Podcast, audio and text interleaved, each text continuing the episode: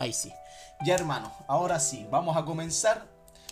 Nuestro texto que estamos estudiando es Filipenses capítulo 3, versículos 18 al 19.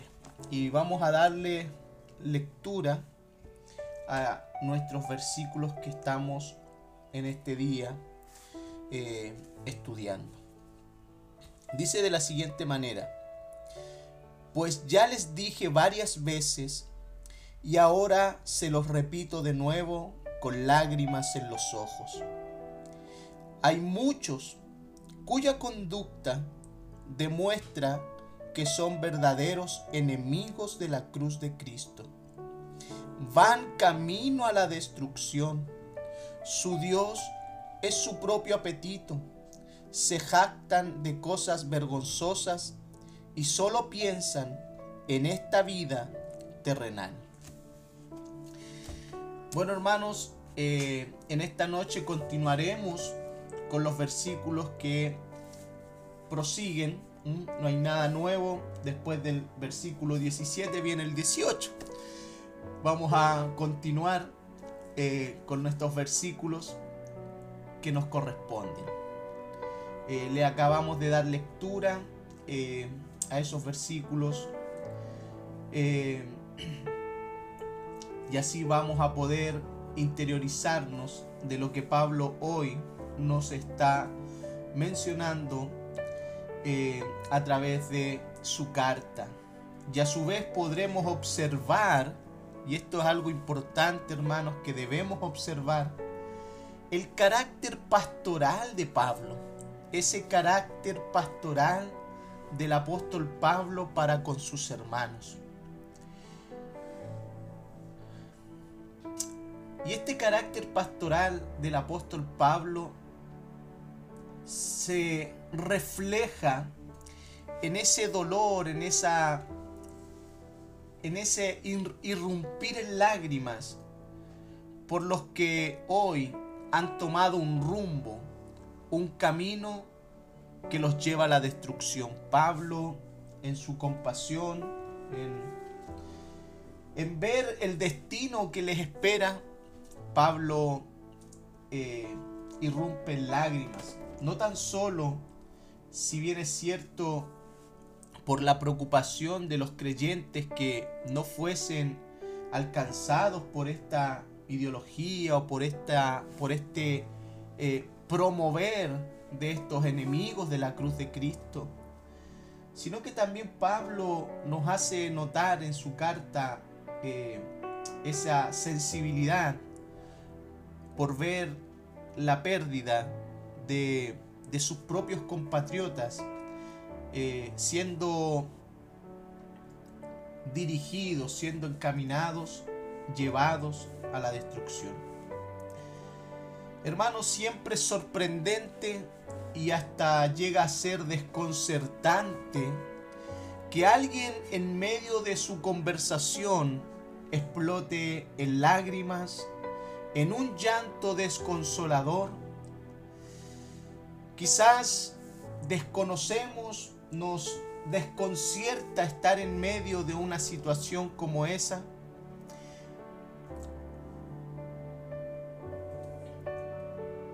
Nos llega hasta conmover el ver que alguien, por alguna razón, irrumpa en lágrimas. Algo debe estar ocurriendo en la vida de alguien que al simple hecho de comenzar a hablar, las lágrimas comiencen a caer, la voz comience a quebrantarse. Y es así como vemos a Pablo presentándonos estos versículos. Es así como vemos a Pablo hablando a sus hermanos, dirigiéndoles esta carta. Por sobre todo, nos debiese esto llevar a hacernos o a preguntarnos ¿Qué está pasando por la mente y el corazón de esa persona? ¿Qué está pasando por la mente y por el corazón del apóstol Pablo en ese momento, en la cárcel, en ese momento en prisión? Enterándose, sabiendo, llegando las noticias a su celda, por la vida de sus hermanos, por las cosas que estaban ocurriendo en la iglesia donde él fundó, donde él llevó la buena noticia. Nosotros vimos a los inicios del estudio de Filipenses el cariño, el afecto que Pablo tenía por estos hermanos. Que tiene que haber sido para Pablo un dolor ver que sus hermanos estuviesen en tan grande peligro.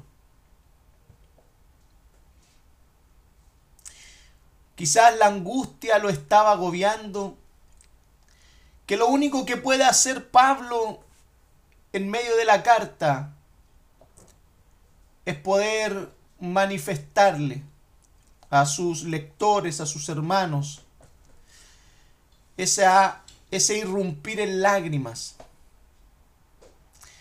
Hermanos, hay algo que nosotros debemos considerar, que nadie irrumpe en lágrimas por nada. Nadie irrumpe en lágrimas por nada. Cualquiera que vive estas sensaciones emocionales por la obra del Señor, esconde detrás de sí mismo un gran amor por las personas por las cuales está llorando. Esconde una gran preocupación por la vida de aquellos por los que llora. En otra oportunidad también Pablo irrumpe en lágrimas por los creyentes.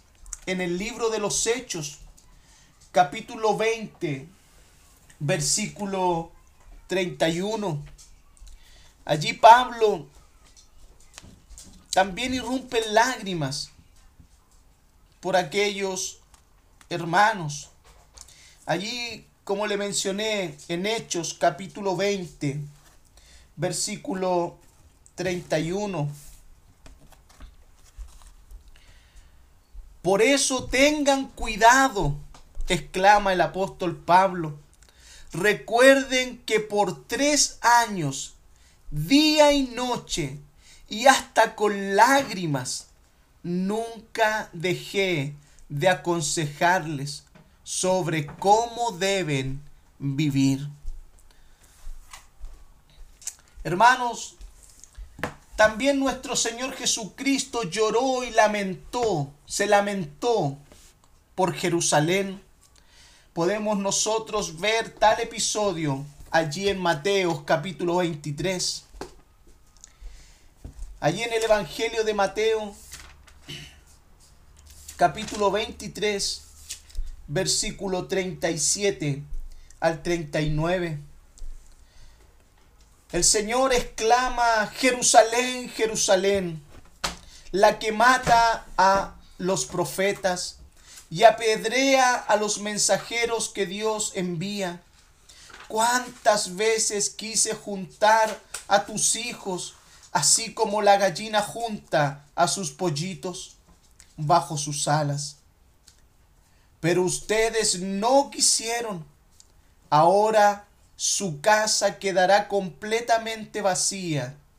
Y les digo, no me verán más, sino hasta que ustedes digan, bendito el que viene en el nombre del Señor. Nuestro Señor Jesucristo, en su compasión y en su amor por su nación, también lamentó la dureza, la indiferencia de este pueblo. De la misma manera, Pablo irrumpe en lágrimas por sus hermanos, donde Pablo día y noche les enseñaba, y no para agregar o para adornar o que suene lindo. Pablo manifestaba que lo hacía con lágrimas, sino que Pablo lo registra para que podamos ver la clase de corazón, la clase de compasión por sus hermanos.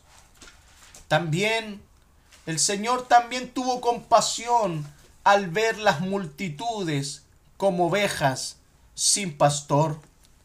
Eso lo encontramos en Mateo capítulo 9. Allí en Mateo capítulo 9, versículo 36 al 38. Cuando Jesús veía a todos los que lo seguían, sentía compasión por ellos, pues estaban agobiados e indefensos. Eran como ovejas que no tienen pastor. Entonces Jesús les dijo a sus seguidores: la cosecha es mucha, pero los trabajadores son pocos. Por eso pidan al Señor, dueño de la cosecha, que envíe trabajadores para recogerla. El Señor siempre mostró compasión por aquellos que se pierden, por aquellos que caminan sin dirección. De la misma manera, la compasión del apóstol Pablo es el vivo reflejo de nuestro Señor Jesucristo. No en vano Pablo nos viene diciendo que él es un imitador de Jesucristo. Y Pablo nos dice: imítenme a mí. Hermanos, siempre la obra pastoral, siempre el servicio a los demás, siempre debe estar acompañado con lágrimas. De la misma manera que una madre o un padre llora la rebeldía de un hijo, de la misma manera la carga por las almas, puesta a cargo de un hombre llamado por Dios, debe provocar sentimientos, preocupaciones y ocupaciones por los creyentes. Es nuestro Señor Jesucristo nuestro ejemplo, es Pablo nuestro ejemplo, es Timoteo un ejemplo también. Pablo destaca el compromiso y el corazón de Timoteo por la obra de Dios. Allí en Segunda de Timoteo, capítulo 1, versículo 4 al 5. Allí en la primera carta a Timoteo, Pablo destaca una cualidad de este joven pastor. El versículo 4 dice: diles que dejen de perder el tiempo con leyendas e historias sin fin. Perdón, dije Segunda de Timoteo, me equivoqué, hermanos. Segunda carta de Timoteo, capítulo 1, versículo 4 y 5.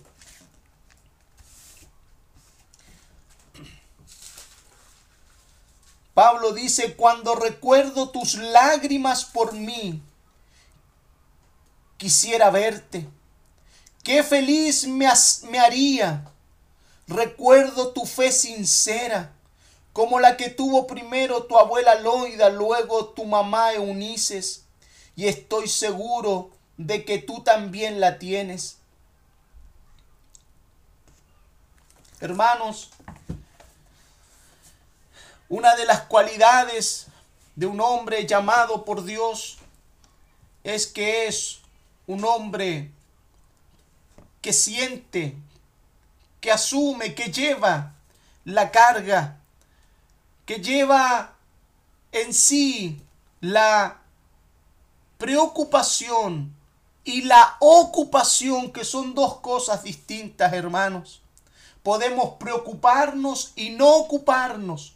Pablo se preocupaba y se ocupaba del bienestar, de la instrucción, de la dirección, de la corrección, de las advertencias hacia sus hermanos.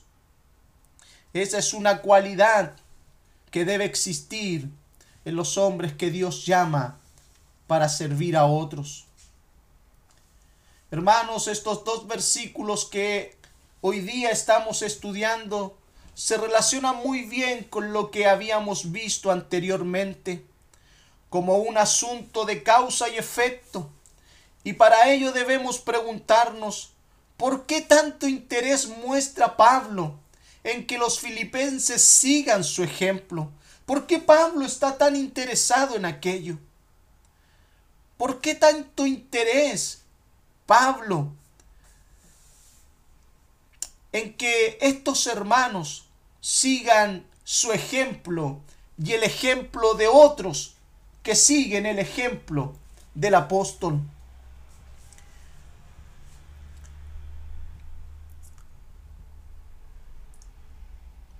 Pablo no solamente llama a la iglesia o llama a los hermanos a poner sus ojos en él solamente, sino que el texto es tan relevante porque no simplemente quiere destacar de que hay otros, sino que también quiere hacernos comprender que hay una responsabilidad para cada uno de nosotros, en que debemos ser ejemplos, en que debemos ser de aquellos que otros nos miren, porque nosotros estamos mirando a otros que siguen el ejemplo de Cristo.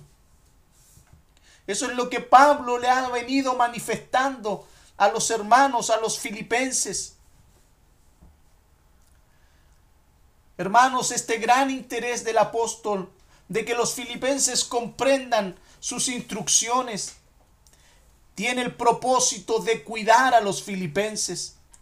Y esta es la razón de tan grande interés del apóstol Pablo en que estos hermanos imiten su ejemplo, imiten el ejemplo de otros que siguen el ejemplo de Pablo. Versículo 18, hermanos. Leamos el versículo 18 del texto que estamos estudiando. Pablo les dice: porque hay muchos cuya conducta demuestra que son verdaderos enemigos de la cruz de Cristo. Hay muchos cuya conducta demuestra que son verdaderos enemigos de la cruz de Cristo. Esa era la gran preocupación. Por eso Pablo insistía tanto en que los hermanos prestaran atención, que los hermanos pusieran su mirada en buenos modelos a seguir, porque hay muchos malos ejemplos. En otras palabras, eso es lo que Pablo les está diciendo a los filipenses. Hay muchos malos ejemplos, muchos cuya conducta demuestra que son enemigos y que son verdaderos. Y eso es una palabra que nosotros debemos considerar. La magnitud de lo que Pablo está diciendo. Son verdaderos enemigos de la cruz de Cristo. Eso es lo que nos menciona el versículo 18. Y esto lo podemos entender mucho mejor de esta manera, hermanos. Hay muchos que andan. Hay muchos que andan con otro patrón de vida.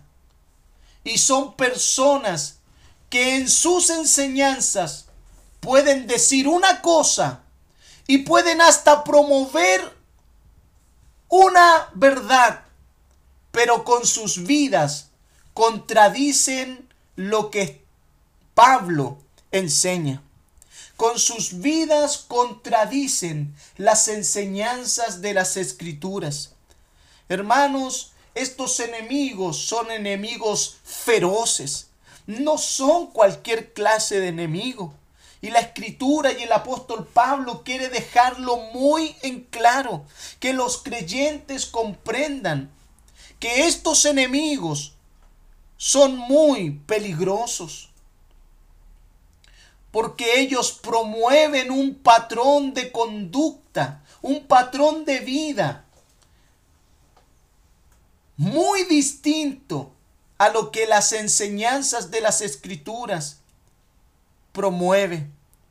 En otras palabras, estos hermanos, estos creyentes que estaban en medio de la iglesia, promovían una conducta muy distinta a las enseñanzas que Pablo les estaba dando a los hermanos.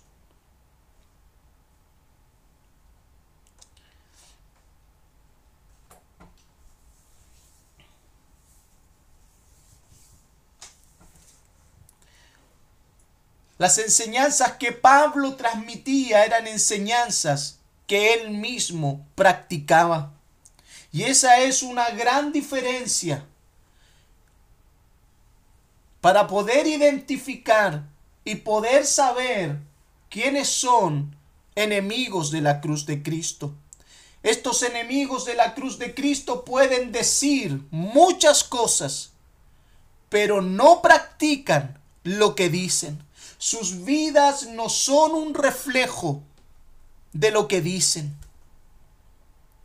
Y esa es una evidencia que nosotros debemos tener muy presente. Por eso, como dice aquí, hermanos, estas personas pueden promover muchas cosas, pueden decir y hacer muchas cosas, pueden promover hasta verdades escriturales. Pueden ellos abiertamente hablar de la gracia de Dios, pero a la hora de tomar sus palabras y llevarlas a la vida, a los hechos, se condenan a sí mismos por sus propias palabras. Por eso, hermanos, recuerde lo que dice Pablo. No vaya a ser que yo siendo heraldo. Por eso Pablo dice, yo someto mi carne, yo someto mi vida. Porque no vaya a ser que siendo heraldo, que habiéndole predicado a otros, termine siendo descalificado. Porque es una preocupación y una ocupación el ministerio, hermano. La vida cristiana.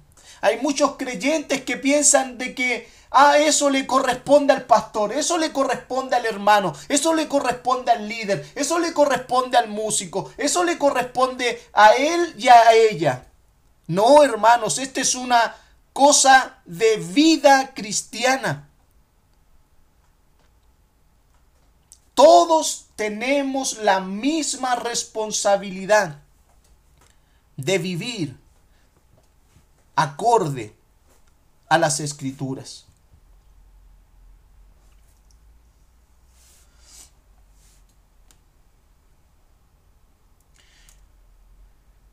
Hay quienes contradicen en enseñanza y en práctica el Evangelio de Cristo, hermanos.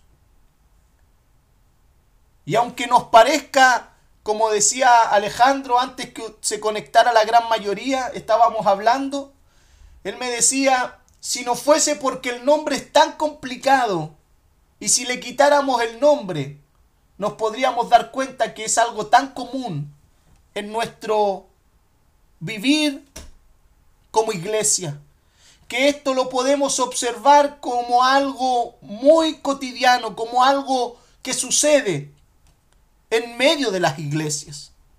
Encontrarnos con ese tipo de personas, poder identificar con mucha claridad ese tipo de personas y que la palabra de Dios las cataloga, hermanos, muy fuertemente, como enemigos de la cruz de Cristo. No es algo que yo quiero promover para generar algún distanciamiento, alguna provocación de enemistad, sino que la palabra de Dios nos demanda, y veremos más adelante, que esa separación es demandada por Dios en la vida de la iglesia.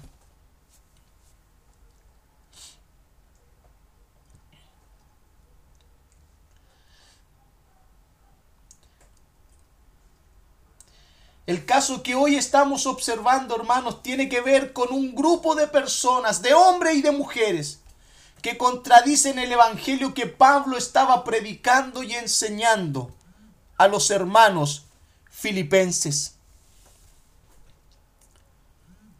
Pablo está promoviendo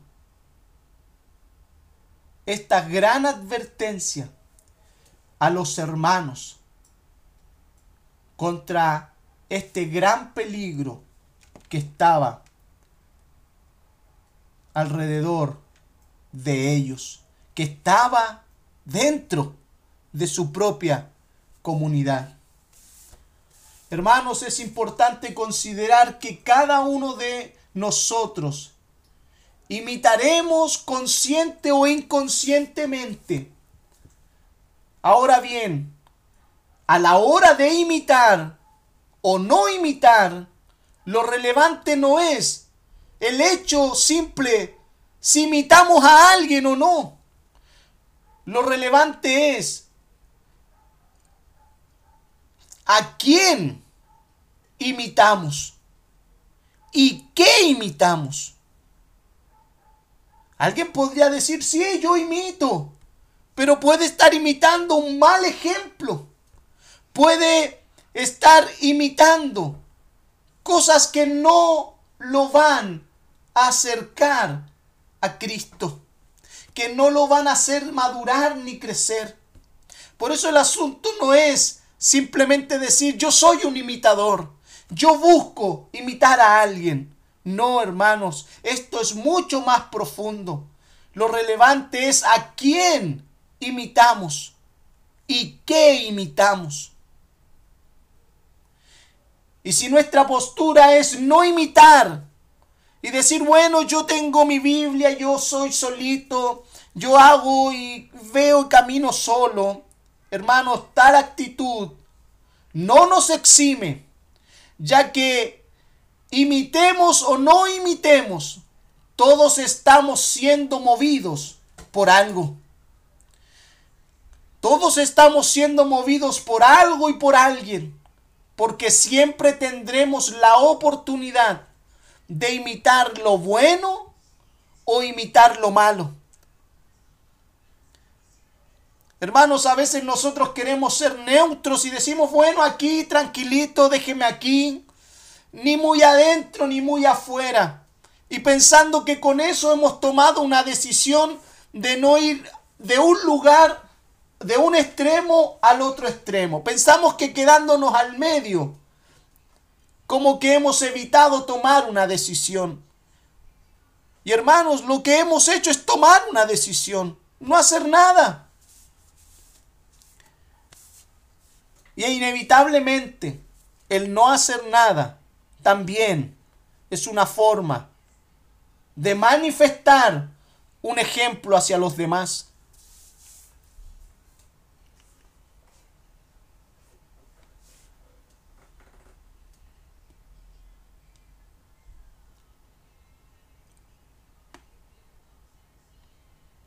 Hermanos, el no hacer lo bueno equivale a hacer lo malo.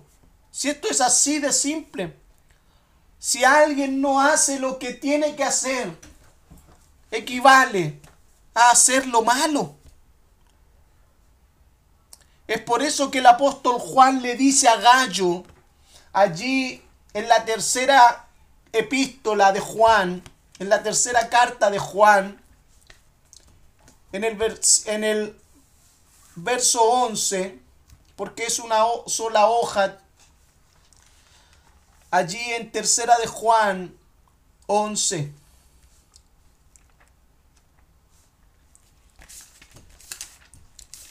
Allí en la tercera carta de Juan, verso 11. Querido amigo, no te dejes influir por ese mal ejemplo. Imita solamente lo bueno. Recuerda que los que hacen lo bueno demuestran que son hijos de Dios, y los que hacen lo malo demuestran que no conocen a Dios. Esas son las instrucciones del apóstol Juan a Gallo, un colaborador, un discípulo. Hermanos, lo que estuvimos viendo en el versículo 17 nos debe llevar a poner atención y fijar nuestra mirada en cómo Pablo tiene una alta mirada de la vida cristiana y cómo él corría y vivía para su Señor con pasión y querer conocer más y más a Cristo con la finalidad de llegar al premio del supremo llamamiento. Hermanos, esta postura es la que todo cristiano debe abrazar, una visión similar a la que tenía el apóstol Pablo. Imítenme a mí implica, hermanos, escuche bien esto. El término que Pablo utiliza, imítenme a mí, implica imitar a Pablo en todos esos aspectos.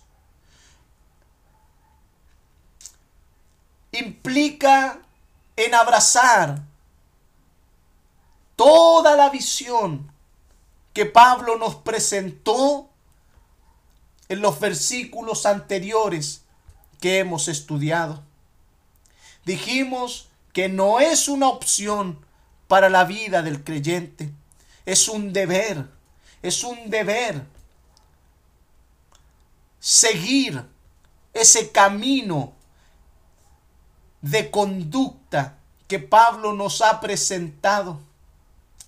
Pablo lo dijo por una razón, hermanos, porque había un peligro que amenazaba a estos hermanos filipenses. Y si hoy tenemos que escuchar a Pablo diciéndonos a nosotros mismos, imítenme a mí e imiten a aquellos que siguen nuestro ejemplo, hermanos, es la misma preocupación de Pablo por nuestras vidas, de que no seamos seducidos o atrapados por estos malos ejemplos, por estos enemigos de la cruz de Cristo. Pablo les dice, imítenme a mí, vean el curso de mi vida, vean por dónde me conduzco, hagan lo que yo hago. Si me imitan a mí ustedes, van a llegar a la meta. Cuando alguien camina por un sendero, hermano, que no conoce, estará expuesto a los peligros del camino y fácilmente se puede extraviar del sendero por no conocer bien por dónde debe transitar.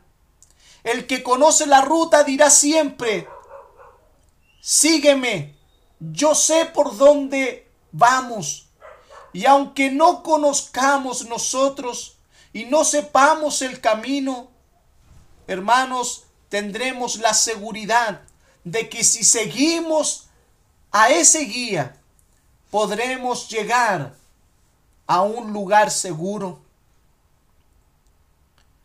Hermanos, y aunque estemos perdidos y desorientados, el simple hecho de saber que hay alguien que conoce el camino nos da tranquilidad y seguridad para la vida cristiana.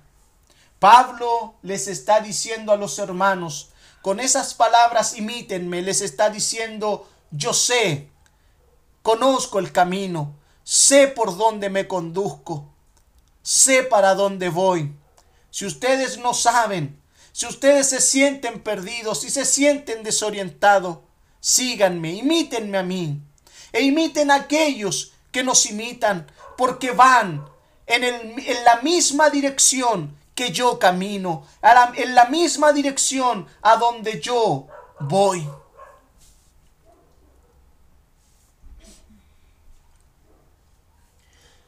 Hermanos, también hay muchas personas que practican el alpinismo.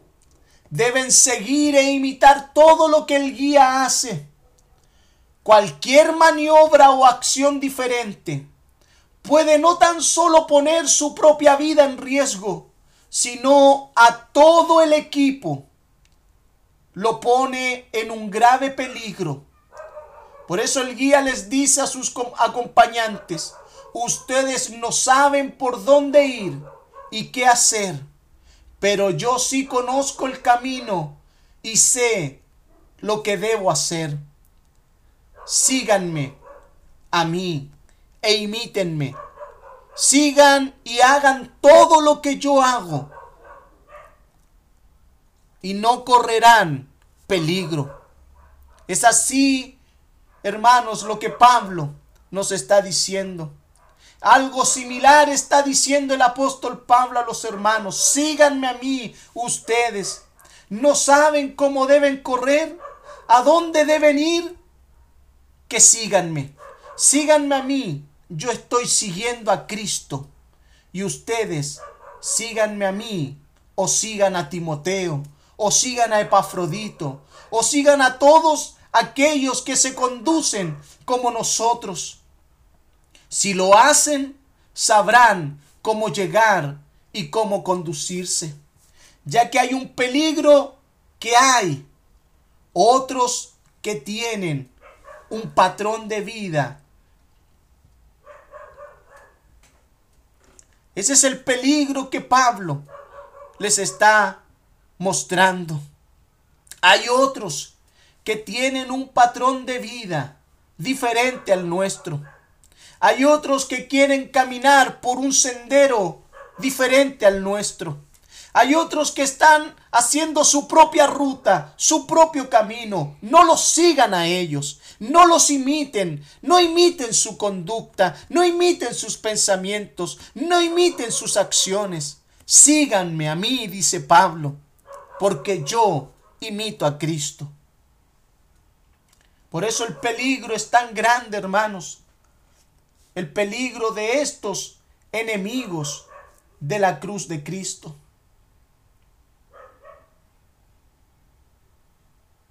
Estos enemigos siempre presionarán para promover otro estilo de vida diferente al que Pablo estaba enseñando en la epístola. Hermanos, si hay una de las características muy particulares de esta clase de personas, que ellos siempre procurarán promover, siempre procurarán presionar e introducir un estilo de vida diferente. No nos debe extrañar de esa clase de personas que digan: ¿para qué orar tanto? Ya está siendo muy fanático.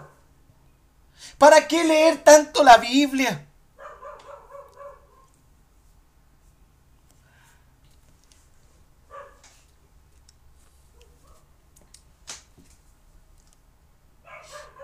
No nos debe extrañar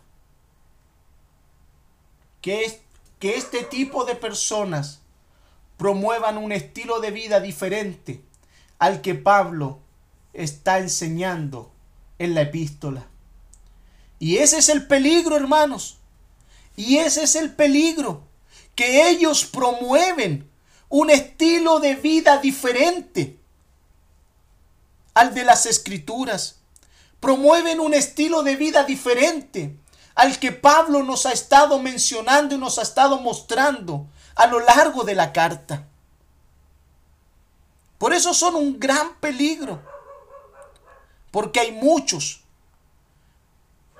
guiados por sus propias pasiones, querrán seguir un patrón de vida diferente, porque ese patrón de vida se amolda a sus propios corazones, a sus propias ambiciones, a su propio apetito, a su propia mirada que está arraigada a las cosas de este mundo.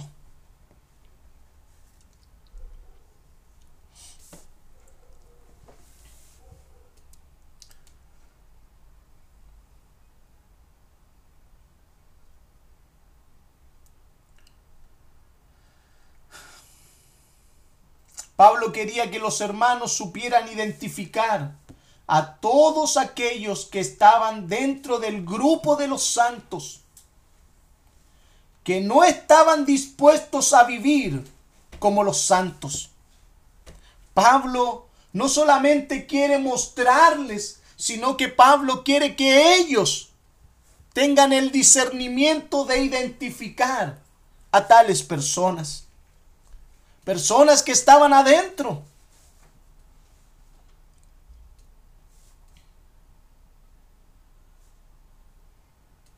Y estas personas siempre, hermanos, siempre manifestarán el no estar dispuestos a vivir de la misma manera que viven los santos que siguen el ejemplo de Pablo.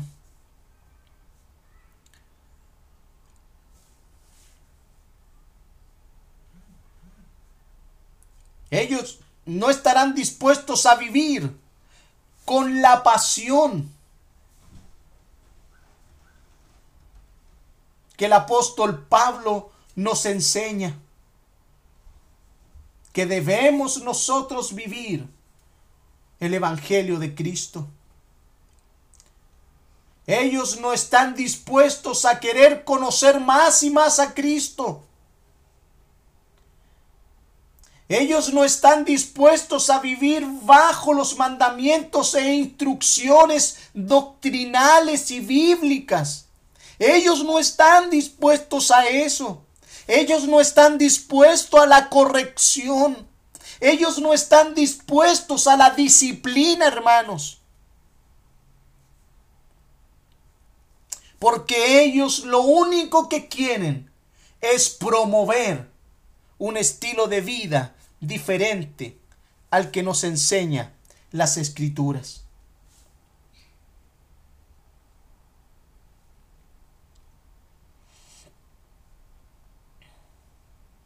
Hermanos, para un nacido de nuevo, todas estas cosas que este grupo de personas catalogadas bíblicamente como enemigos de la cruz de Cristo, nunca estarán dispuestas a vivir de la misma manera que vive un nacido de nuevo.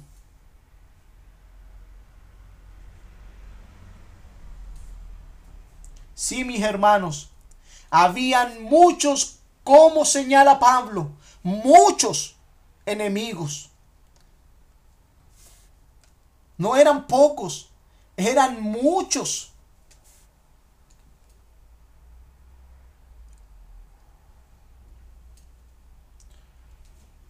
Eran muchos enemigos de la cruz de Cristo y que estaban en medio de la iglesia.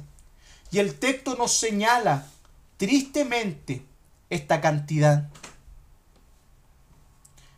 Pero no solamente nos señala la cantidad de enemigos de la cruz de Cristo, sino que también nos señala las características que componen a estos tipos de enemigos de la cruz de Cristo. Y estos son muchos, hermanos. Y por ende, esas malas cualidades se van diseminando como el cáncer en la vida de los creyentes. Por eso es tan peligroso estos enemigos de la cruz de Cristo. Hermanos, identificar esa clase de persona no es fácil, no lo es.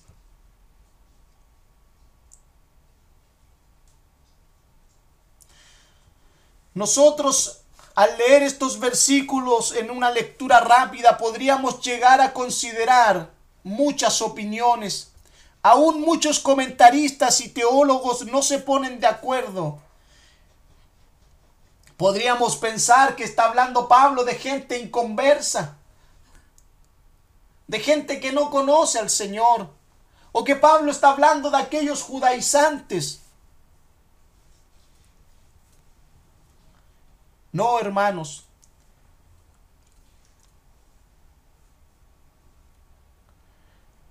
Algunos comentaristas postulan que estos enemigos de la cruz de Cristo, algunos eran gentiles.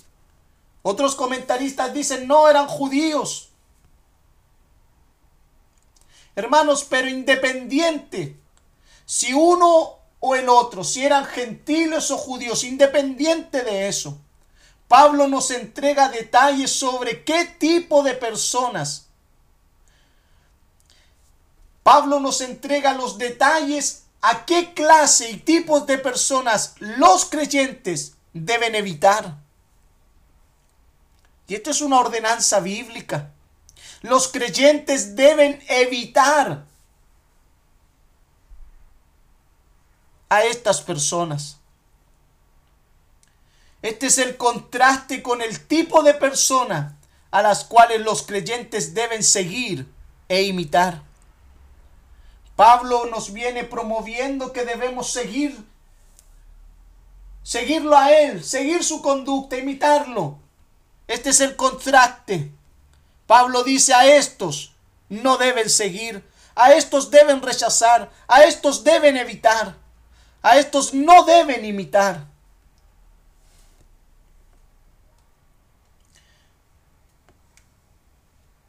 Hermanos, tenemos que ver el peligro que representan estos tipos de personas.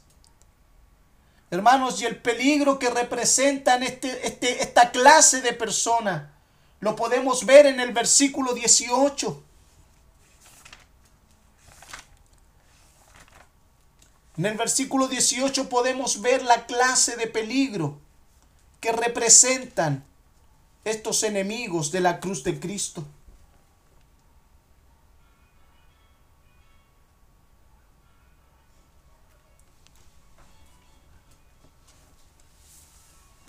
Hermanos, el Evangelio no está sin sus enemigos. El Evangelio nunca estará sin sus enemigos. El Evangelio nunca se encontrará sin sus opositores. Dice Pablo en Primera de Corintios, capítulo 16. Busque allí, Primera de Corintios. Anote, hermanos, estos versículos. Primera de Corintios, capítulo 16, versículo 8 al 9. Pablo dice, mientras tanto, seguiré aquí en Efeso hasta el festival de Pentecostés. Se ha abierto una puerta de par en par para hacer un gran trabajo en este lugar, aunque muchos se me oponen. Aunque muchos se me oponen. Hermanos, el Evangelio siempre ha tenido opositores. El Evangelio siempre tendrá opositores. Pablo está consciente de ver las oportunidades de predicar el Evangelio, pero también sabía acerca de la gran oposición que enfrentaba por hacerlo. Hermanos, son muchos los que se oponen, dice Pablo, al Evangelio. El texto dice claramente, hay muchos, no son pocos, sino muchos. Y estos andan por allí en todas las esferas, hermanos. Estos enemigos andan en todas las esferas de la sociedad. Estas son personas que no podemos simplemente limitar en un lugar específico o determinado. Como pensando que si estando en un lugar X, estaré seguro, estaré libre.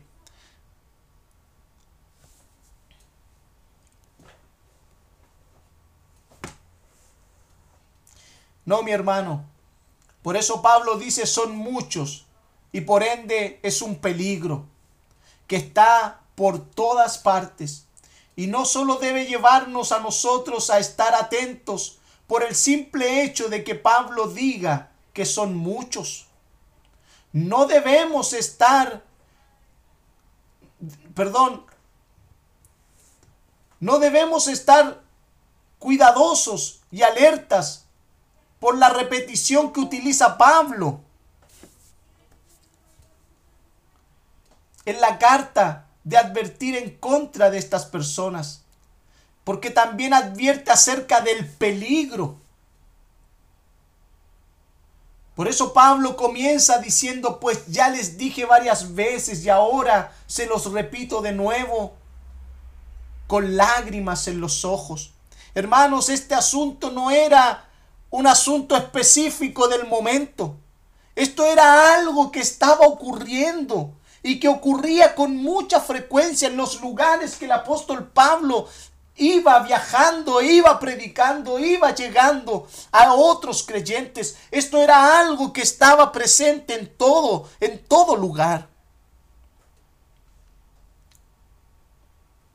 Y si Pablo nos advierte de esto, si vemos la repetición de Pablo que es constante, hermanos, nosotros debemos considerar aquello. Pablo no está hablando de que este asunto lo ha tratado una o dos veces. Pablo no está diciendo que les ha dado una o dos advertencias. Pablo dice muchas veces. Y quizás haya alguien, hermanos, que en los días del apóstol Pablo dijera: y otra vez Pablo con la misma cosa. Otra vez Pablo diciéndonos lo mismo.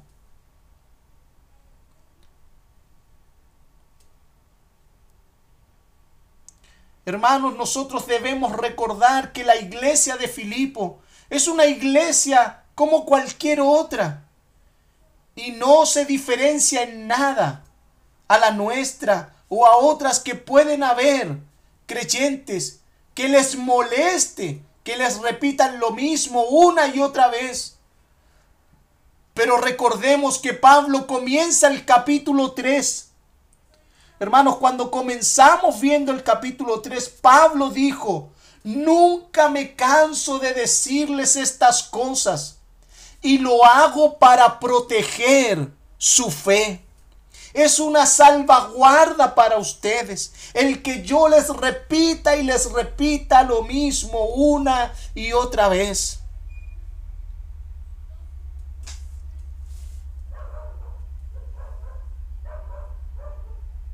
Yo quiero hacer aquí un pequeño paréntesis y anoté lo siguiente. Hermanos, nosotros como estudiantes de las Escrituras debe llamarnos la atención del por qué Pablo en alguna de sus cartas repite lo mismo una y otra vez. Y cuando veamos aquello en nuestra meditación o en nuestra lectura de las Escrituras, debemos saber que el tema, que el asunto que Pablo está tratando es de suma importancia. Cada vez que nosotros leemos las Escrituras y encontramos muy repetitivo lo que Pablo, lo que el escritor bíblico está diciendo, eso nos debe a nosotros hacer o nos debe llamar la atención de que lo que se está tratando es importante, no es cualquier cosa.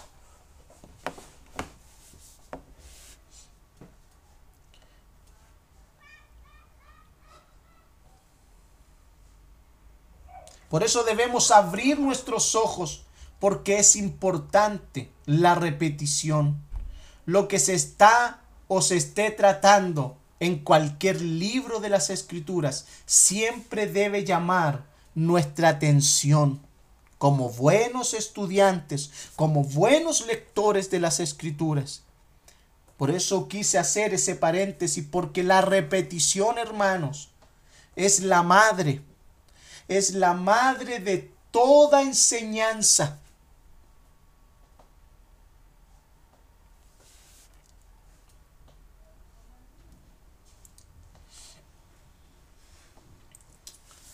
Hermanos, debemos saber que un buen ministerio pastoral siempre estará identificado por la repetición. Siempre un buen ministerio pastoral dará lugar a la repetición. ¿Por qué razón es tan importante aquello? Porque Dios obra en la vida de los creyentes de una manera muy misteriosa en cuanto a la comprensión de las Escrituras. Puede suceder que lo que estemos escuchando hoy mismo no nos haga ningún sentido, pero si lo escuchamos por segunda, tercera vez, recepcionaremos mejor y con una mayor claridad. Eso le ocurre a todos los creyentes. ¿Por qué, hermanos? No lo sé. No lo sé. Son los designios de Dios, son los misterios de Dios que obra para que el conocimiento y el entendimiento de sus hijos sea en el tiempo correcto que Dios ha establecido para cada uno de nosotros.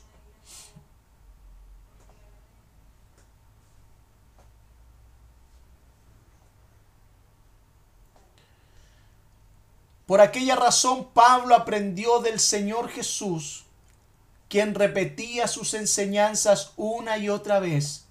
Y Pablo, como fiel imitador de su Señor, hacía lo mismo. Hacía exactamente lo mismo con los hermanos. Les repetía una y otra vez las mismas instrucciones, las mismas cosas, por si no les penetrara a la primera.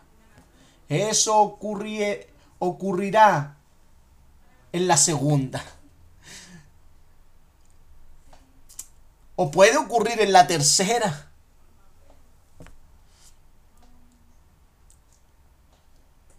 Por eso, para Pablo era necesario repetir las mismas cosas a los hermanos. Y Pablo, como dice el capítulo 3 en sus inicios, para mí no es molestia volver a repetirles las mismas cosas.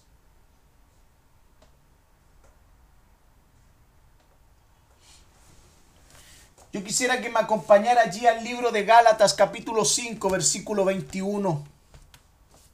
Allí Pablo en Gálatas está hablando de las obras de la carne.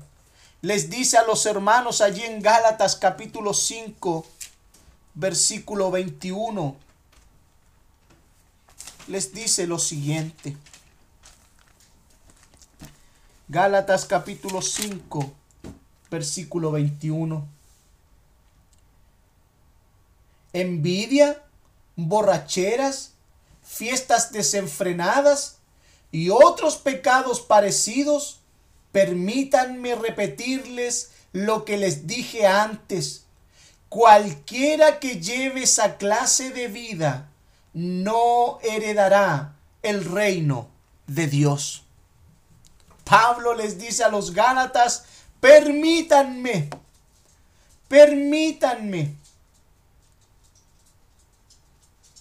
repetirles lo que les dije antes.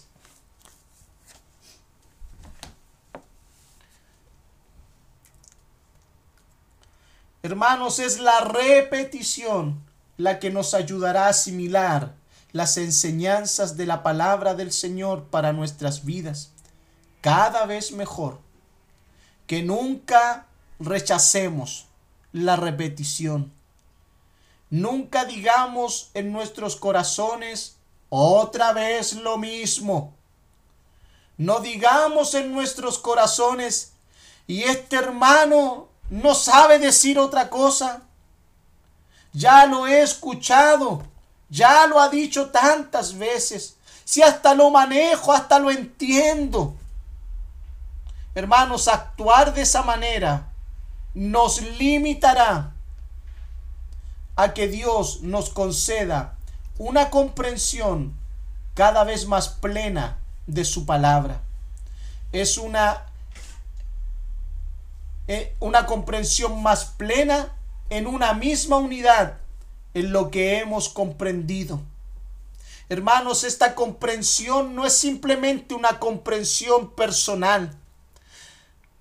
comienza personalmente, pero esta comprensión Dios la hace y la promueve generalmente, porque todos hemos sido llamados a tener la mente de Cristo.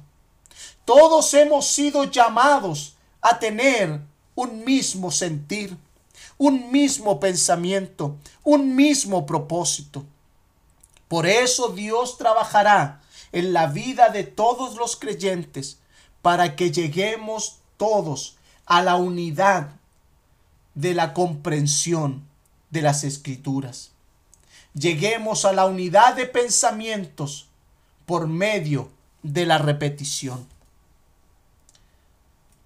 Es por ello que Pablo vio que la influencia de estos, que cuya conducta demostraba claramente que eran enemigos de la cruz de Cristo, era tan grande y peligrosa que Pablo se vio en la obligación, en el deber de repetir cuantas veces fuese necesario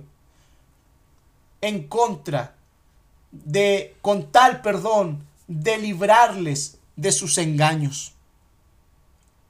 Por eso Pablo les repetía una y otra vez las mismas cosas. Hermanos, preguntémonos si realmente cada uno de nosotros actuamos, reaccionamos con el mismo celo, con el mismo cuidado, con la misma pasión de advertir a aquellos creyentes que están siendo víctimas de los engaños. ¿Actuamos de la misma manera como Pablo actuaba? Hermanos, brincamos, saltamos al ver algunas cosas que contradicen, que atentan contra la doctrina cristiana.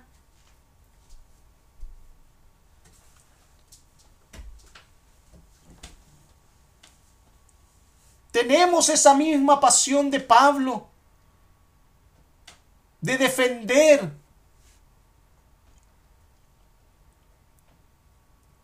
Aquellas cosas que se nos han sido enseñadas, aquellas doctrinas escriturales que han ido formando nuestra vida, que nos han ido permitiendo conocer cada vez más al Señor.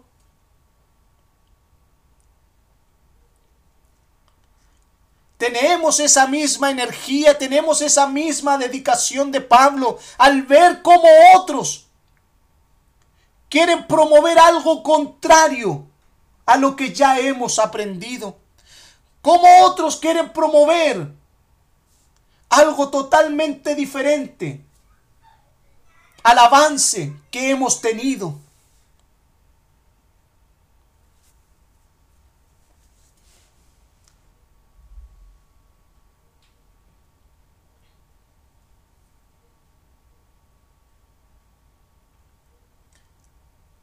Hermanos, debemos con celo saltar frente a todo atentado en contra de la doctrina cristiana que se nos ha sido enseñada y que nosotros decimos amar, que nosotros decimos tener el discernimiento espiritual necesario. Por eso debemos, hermanos, atesorarlo, valorarlo.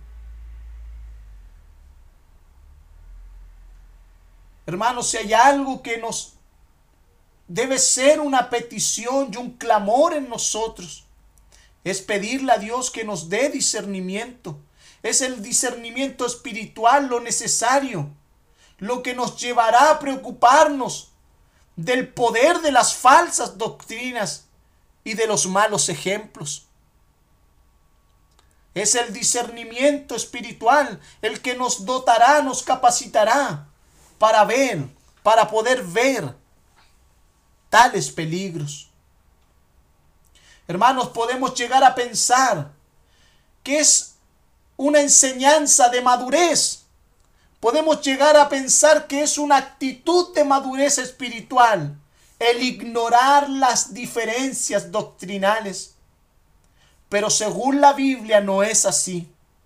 Hay personas que quieren vivir la milicia del evangelio, pretendiendo ignorar tales cosas. Son personas que buscan evitar el conflicto. Son personas que no quieren tener problemas, que es mejor que evitando el conflicto me evito un problema. Buscan solo lo positivo. Buscan solo que les hablen bonito y positivamente. Pero no quieren ser enfrentados a sus malas doctrinas. Y tampoco están dispuestos a enfrentar las malas doctrinas de otros. Buscan estar pasivamente para estar bien con todos. Y hermanos, tal postura no representa el evangelio. No lo representa. Pablo decía muy claramente: por allí andan muchos que viven como enemigos de la cruz de Cristo.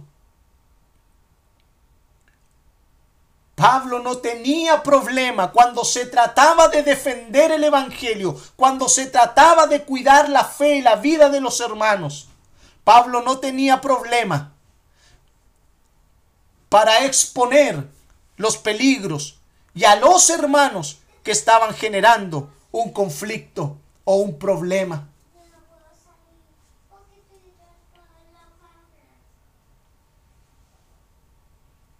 Pero a veces pensamos que es una actitud de madurez el no enfrentar tales peligros, porque pensamos que el hacerlo significaría generar desunión, sería actuar fuera del amor. Hermanos, tal postura es una postura equivocada, muy equivocada. Eso no representa en nada al verdadero evangelio de Cristo. Por eso, hermanos, la Biblia nos señala que siempre hay lugar a la corrección y a la advertencia. Pablo lo hace y tendríamos que acusar a Pablo de una falta de amor, porque eso es lo primero que hacen los creyentes. Eso es lo primero que hacen los creyentes cuando son corregidos, cuando son vueltos al camino correcto, cuando son expuestos que van por mal camino. Lo primero que dicen estos enemigos de la cruz de Cristo: que ya no hay amor.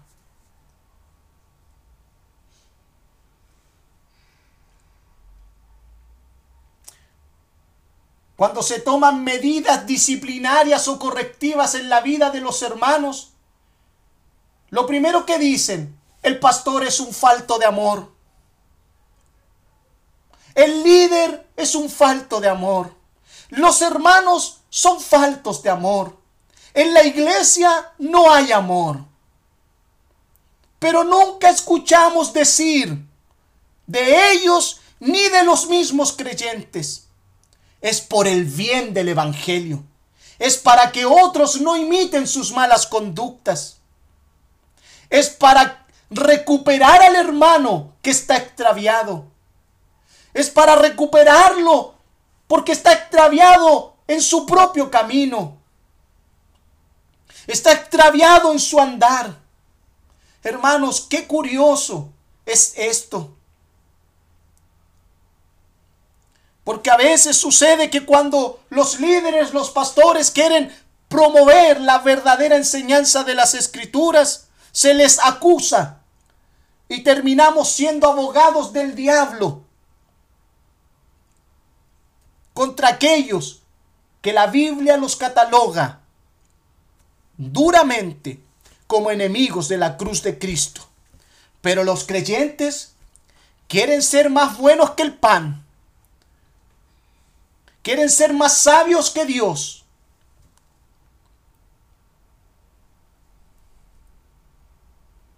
Pero nadie dice. Cuando escribía esto, hermanos, me llamó mucho la atención. Porque nadie dice estas cosas. Nadie dice, qué bueno que el pastor, que el líder de jóvenes, que el líder de mujeres, que el líder de varones está corrigiendo, está remediando, está llamando a alguien a la disciplina. Porque va por mal camino. Es por el bien del evangelio. Es para que el evangelio no sea pisoteado. Es para que el evangelio no sea difamado. Nadie dice eso.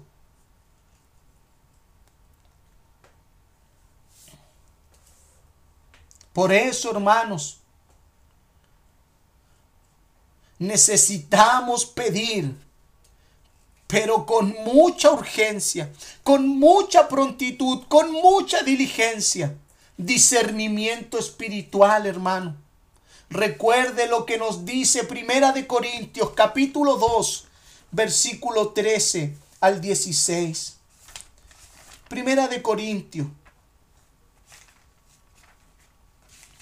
capítulo 2, versículo 13 al 16. Les decimos estas cosas sin emplear palabras que provienen de la sabiduría humana. En cambio, hablamos con palabras que el Espíritu nos da. Usamos la palabra del Espíritu para explicar las verdades espirituales. Pero los que no son espirituales no pueden recibir esas verdades de parte del Espíritu de Dios. Todo les suena ridículo y no pueden entenderlo, porque solo los que son espirituales pueden entender lo que el Espíritu quiere decir. Los que son espirituales pueden evaluar todas las cosas, pero ellos mismos no pueden ser evaluados por otros. Pues, ¿quién puede conocer los pensamientos del Señor? ¿Quién sabe lo suficiente para enseñarle a Él? Pero nosotros entendemos estas cosas porque tenemos la mente de Cristo. Allí en el libro que estamos estudiando de Filipenses capítulo 1, versículo 9 al 11, Pablo dice, le pido a Dios que el amor de ustedes desborde cada vez más y que sigan creciendo en el conocimiento y entendimiento. Quiero que entiendan lo que realmente importa, a fin de que lleven una vida pura e intachable hasta el día que Cristo vuelva. Que estén siempre llenos del fruto de la salvación, es decir, el carácter justo que Jesucristo produce en sus vidas, porque esto traerá mucha gloria y alabanza a Dios.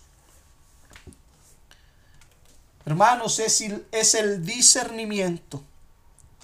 Es el discernimiento fundamental para poder entender estas verdades, comprender lo que el Espíritu del Señor nos dice.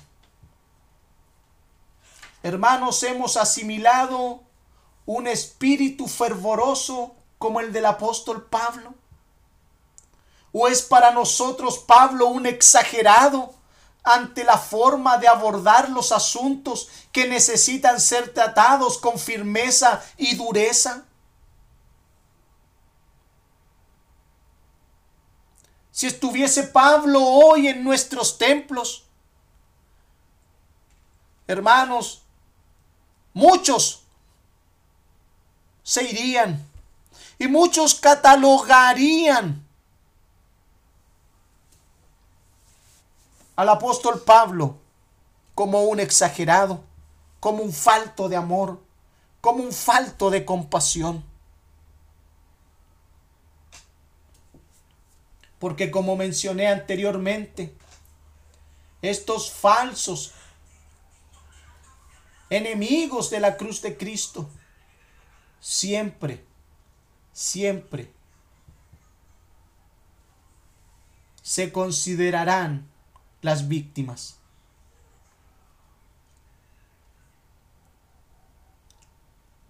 ¿Hemos asimilado un espíritu fervoroso como el del apóstol? ¿O quizás estamos pensando que Pablo es un exagerado? Que la palabra de Dios está siendo muy exagerada. Y quizás estamos diciendo lo mismo que dijeron los discípulos ante el Señor. Maestro, cálmate un poco. Señor, la gente se está yendo. La gente no está soportando tu enseñanza. Y queremos nosotros de alguna manera apaciguar la verdad de la palabra. Apaciguar lo que Pablo nos está diciendo. Por temor. Pero el Señor dijo a sus discípulos: ¿ustedes también se quieren ir?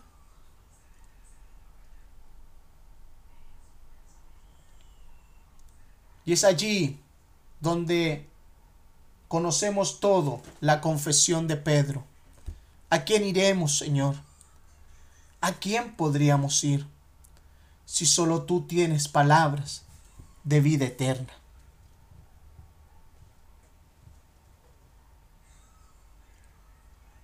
Hermanos, cuando Pablo tenía que ser compasivo, lo era. Pero cuando tenía que tratar asuntos con firmeza y dureza, él lo hacía. Porque no estaba su prestigio en juego. No era el bienestar personal del apóstol Pablo. Ese bienestar personal no estaba en juego. Hermanos, lo que está en juego es la reputación de Cristo. El prestigio del glorioso evangelio. Por eso Pablo lo defendía con uñas y mugre. Lo defendía con todas sus fuerzas.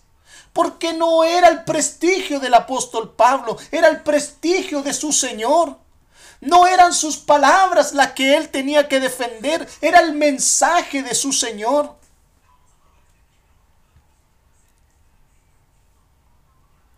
Era el prestigio del glorioso evangelio de Jesucristo.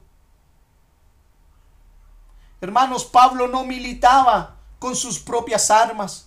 Pablo no militaba con sus propias armas, sino con las armas espirituales. La Escritura señala que nuestras armas son espirituales y que derriban fortalezas. Mire, acompáñeme allí a Segunda de Corintios.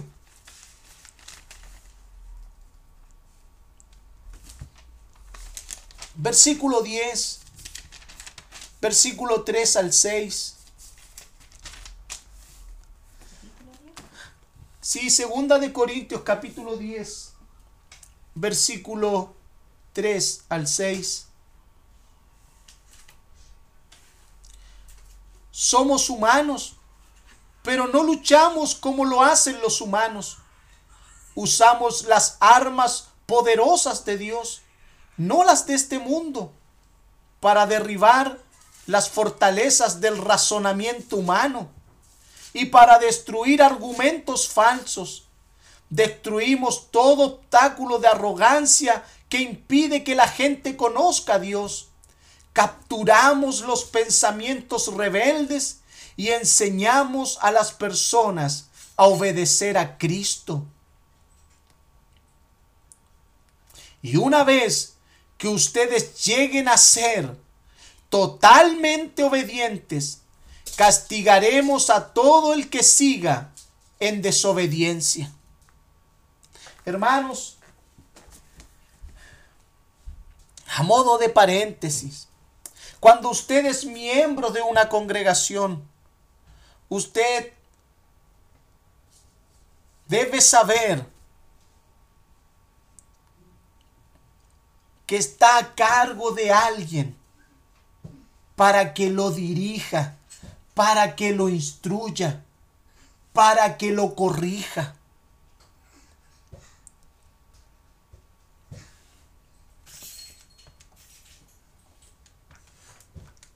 El asunto es que cuando llegamos simplemente a los beneficios. Quiero que me enseñen, quiero que me preparen, quiero que me den oportunidades. Todo va bien, pero vaya a ser que lo corrijan. Se fue la espiritualidad, se fue el amor al Señor, se fue todo.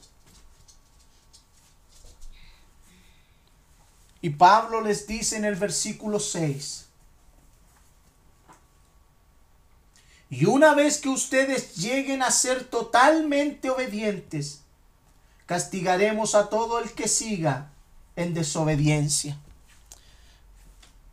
Suena fuerte el término castigaremos, pero es corregiremos, instruiremos, guiaremos.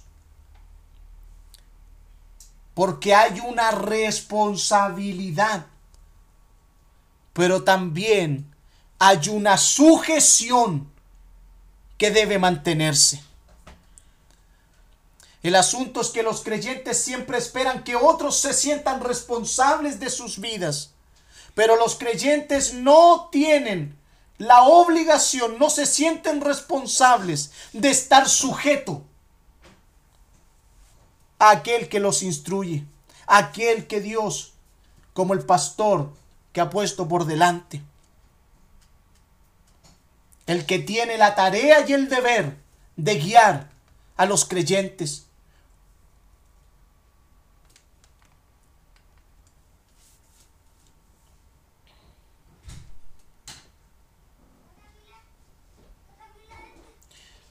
El dolor de Pablo, las lágrimas de Pablo, hermanos, provienen porque Pablo ha visto a muchos sucumbir por los malos ejemplos, por las falsas enseñanzas. Pablo ha visto a muchos que se han deslizado, que se han apartado, que se han desviado, que han seguido otro camino y que se han apartado de la verdad.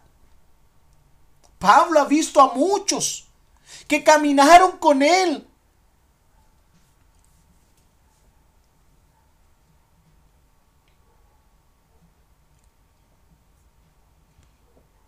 Pablo veía los peligros que enfrentaba la iglesia, y estoy seguro que si Pablo estuviese en nuestros tiempos, advertiría de los mismos peligros a la iglesia de hoy. Pablo vio a muchos perderse por los malos ejemplos. En los días de Pablo solo era posible por la cercanía que tenían o que podían tener los malos ejemplos. Era la cercanía la que podía promover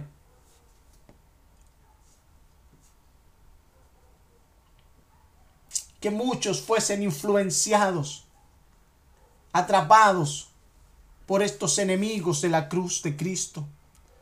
Hoy en día es muy diferente. Los peligros son aún más grandes, hermanos. Son aún más grandes. Y los enemigos son aún mayores para la vida de los creyentes. Por eso, hermanos, nos es más fácil, entre comillas, identificar los malos ejemplos que provienen desde afuera, como la internet, la pornografía, la música, las modas, las ideologías y tantos otros peligros que hoy enfrentamos todas las familias. Hoy hasta la televisión es un peligro, hermanos, porque aún la televisión busca implantar en las mentes de las personas una tolerancia y hasta algo que es malo lo hacen ver como algo bueno y aceptable. Perversidades como la homosexualidad, el lesbianismo, los juegos de azar, el tarot, las adivinanzas y cuantas cosas más que son abiertamente estrategias, formas de enemistad con la cruz de Cristo. De alguna manera nos es más fácil, entre comillas, identificar. ¿Por qué digo entre comillas? Porque aún los cristianos no hemos aprendido a regular lo que entra en nuestras mentes. Teleseries con contenido sexual, violencia, violaciones, droga, groserías, palabras vulgares. Hermanos, nos falta tanto discernimiento, pero frente a aquello no somos criteriosos, no somos cuidadosos. Hasta muchos podrían llegar a pensar, ¿no será mucho? ¿Ya nos estará yendo muy a la profunda? ¿Ya está exagerando mucho la cosa? Pero la Biblia nos enseña que somos templos del Espíritu Santo.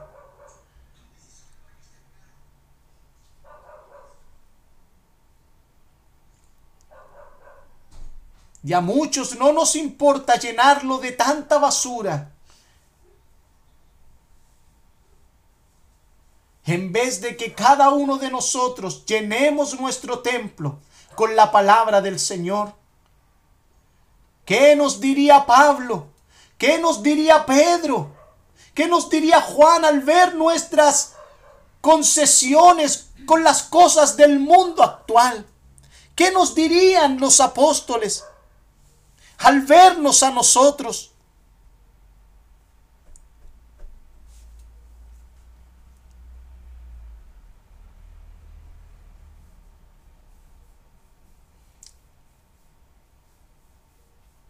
Hermanos, siendo muy objetivos en este planteamiento, hermanos, yo no veo a Pablo llenando su mente de la basura del mundo.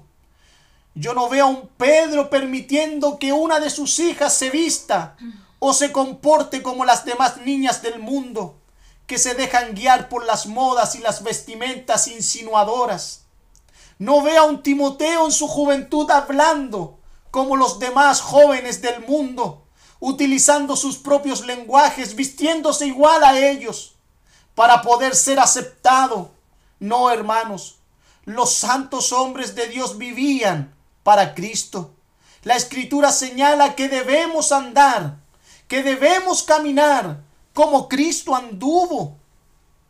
Y Pablo nos ha estado diciendo, imítenme a mí y a todos los que imitan nuestra conducta. Hermanos, a la hora de evaluar estas cosas y cualquier otras, deberíamos preguntarnos, ¿haría Cristo esto?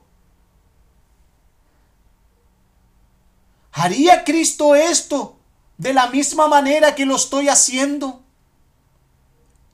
Debiéramos preguntarnos, ¿hablaría Cristo como yo estoy hablando?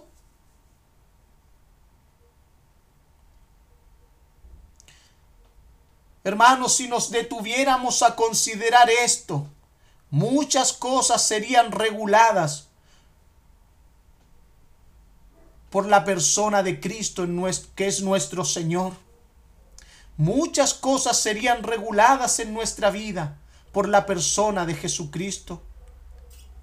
Y muchas cosas en nuestra vida serían muy diferentes.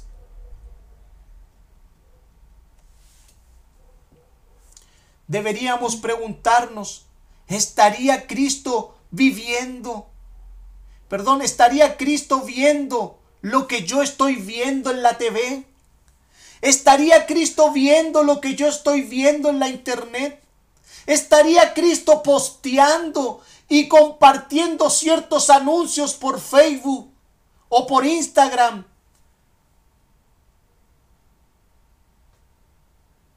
¿Lo haría Cristo?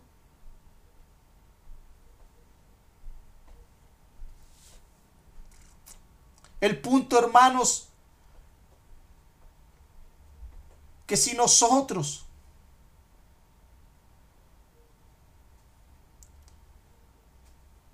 aprendemos a vivir bajo el temor del Señor,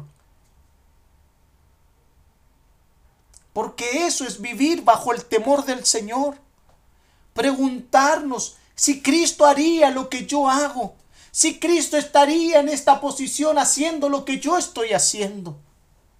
Eso es vivir bajo el temor del Señor, y ese temor me guiaría a hacer lo que Él haría. Hermanos, hasta el punto, hermanos, que hasta afectaría a tal grado nuestro carácter que hasta la ropa que nos pongamos sería un atuendo que busque agradar a Dios. Tanto Pablo como Pedro, ellos hablaron acerca de la vestimenta, de las mujeres, enfatizando la castidad y el decoro como cosas que hablan mucho de lo que hay en el interior, en el corazón del hombre.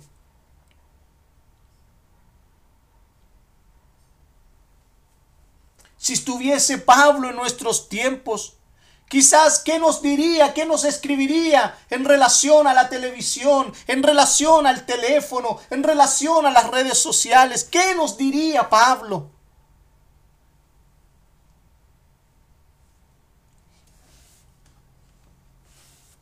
Hermanos, en Primera de Timoteo, capítulo 2, versículo 9 al 10.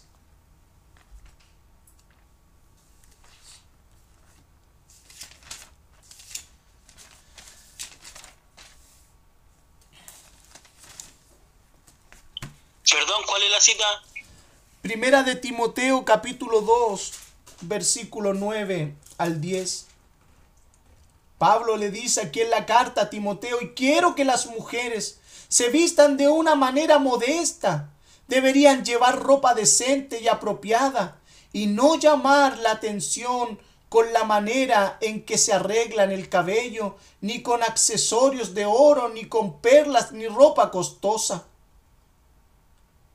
Pues las mujeres que pretenden ser dedicadas a Dios deberían hacerse atractivas por las cosas buenas que hacen. También Primera de Pedro, capítulo 3.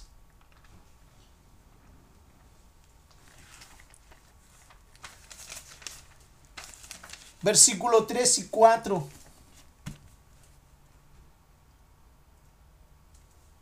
No se interesen tanto por la belleza externa, los peinados extravagantes, las joyas costosas o la ropa elegante. En cambio, vístanse con la belleza interior, la que no se desvanece, la belleza de un espíritu tierno y sereno, que es tan precioso a los ojos de Dios.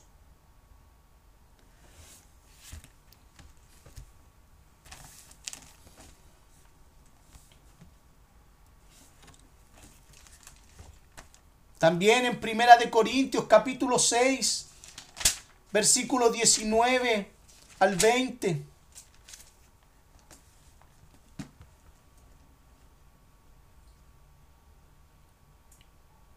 ¿No se dan cuenta de que su cuerpo es el templo del Espíritu Santo, quien vive en ustedes y les fue dado por Dios? Ustedes no se pertenecen a sí mismos, porque Dios los compró a un alto precio. Por lo tanto, honren a Dios con su cuerpo. Hermanos, las influencias del mundo, las influencias que entran a la iglesia, debemos discernir lo que es correcto. Yo no quiero promover algo equivocado que promueven muchos. Simplemente quiero promover lo que dice Pedro. Adórnense, adornémonos. Pedro está tratando un problema directo con las mujeres, pero este es un texto que nos abarca a todos nosotros, a todo creyente. Todo creyente tiene el deber de adornarse en el interior, que su belleza sea lo que hay en su interior.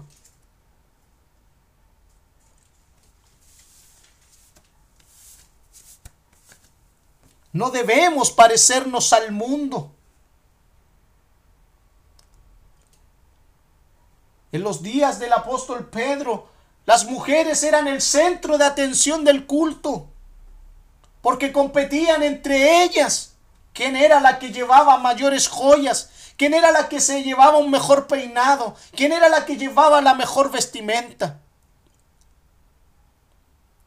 Por eso Pedro les dice, vístanse. Yo no voy a promover algo que la Biblia no enseña.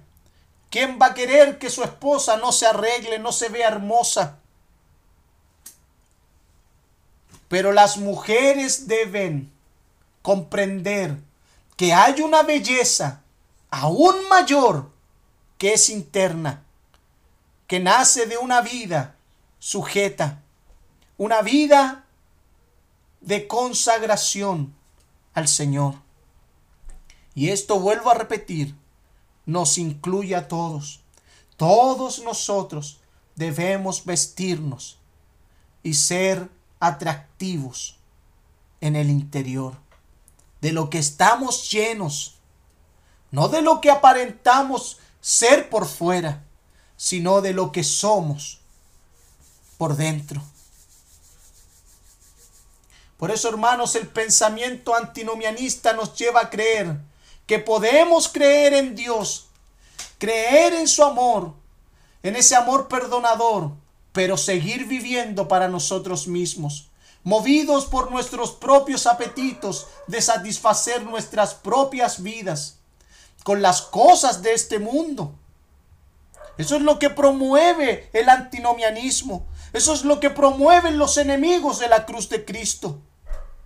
Satisfacer sus propias vidas, satisfacer sus propios apetitos con las cosas de este mundo.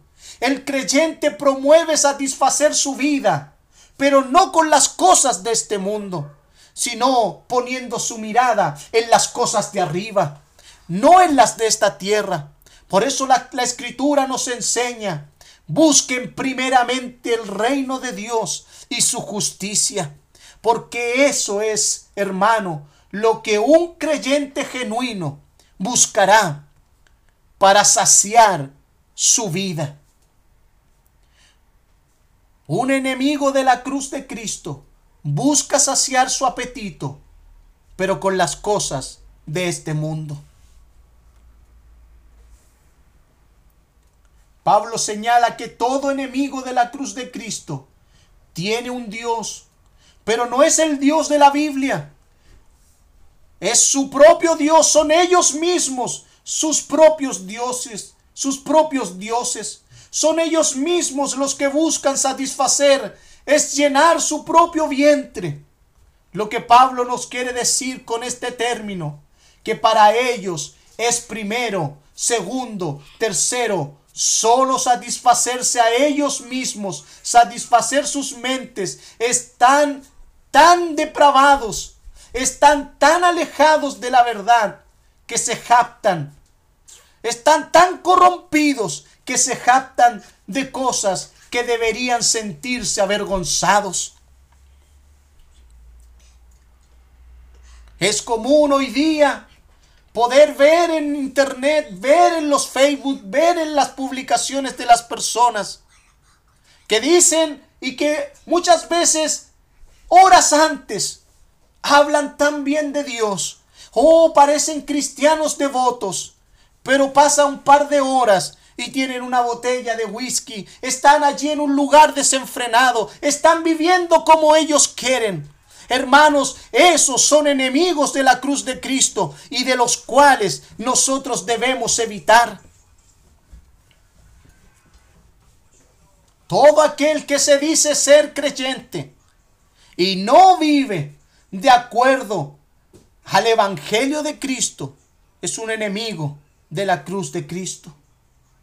Por eso el texto dice que se jactan de cosas que deberían sentirse avergonzados, pero su razonamiento está tan entenebrecido que no son capaces de darse cuenta las acciones que ellos cometen.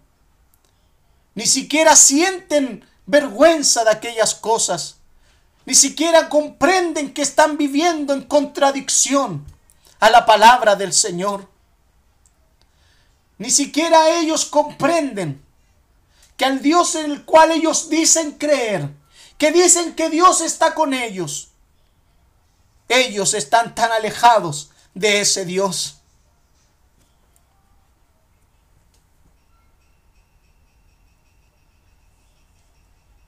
Por eso, hermanos, sus pensamientos están únicamente centrados en esta vida, en lo terrenal. Viven únicamente para este mundo. No viven para otra cosa.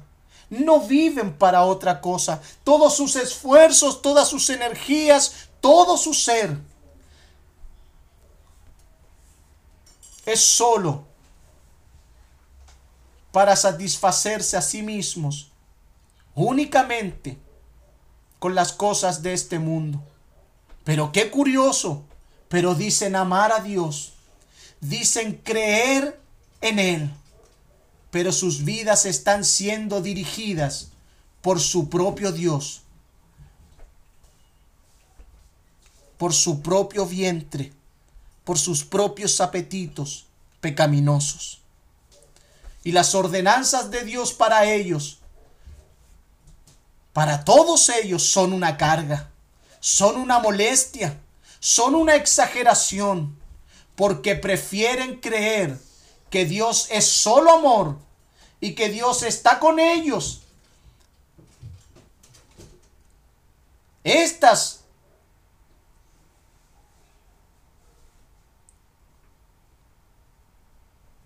Están sus palabras, sus bocas llenas de Dios, pero sus actos, sus acciones están llenas de indiferencia, llenas de desobediencia, llenas de carnalidad, y viven conscientemente de esa manera.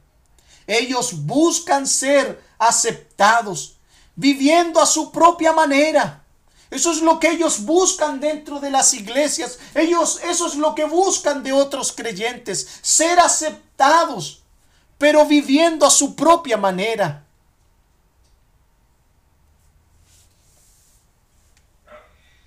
No están dispuestos a esforzarse y vivir en obediencia al Señor,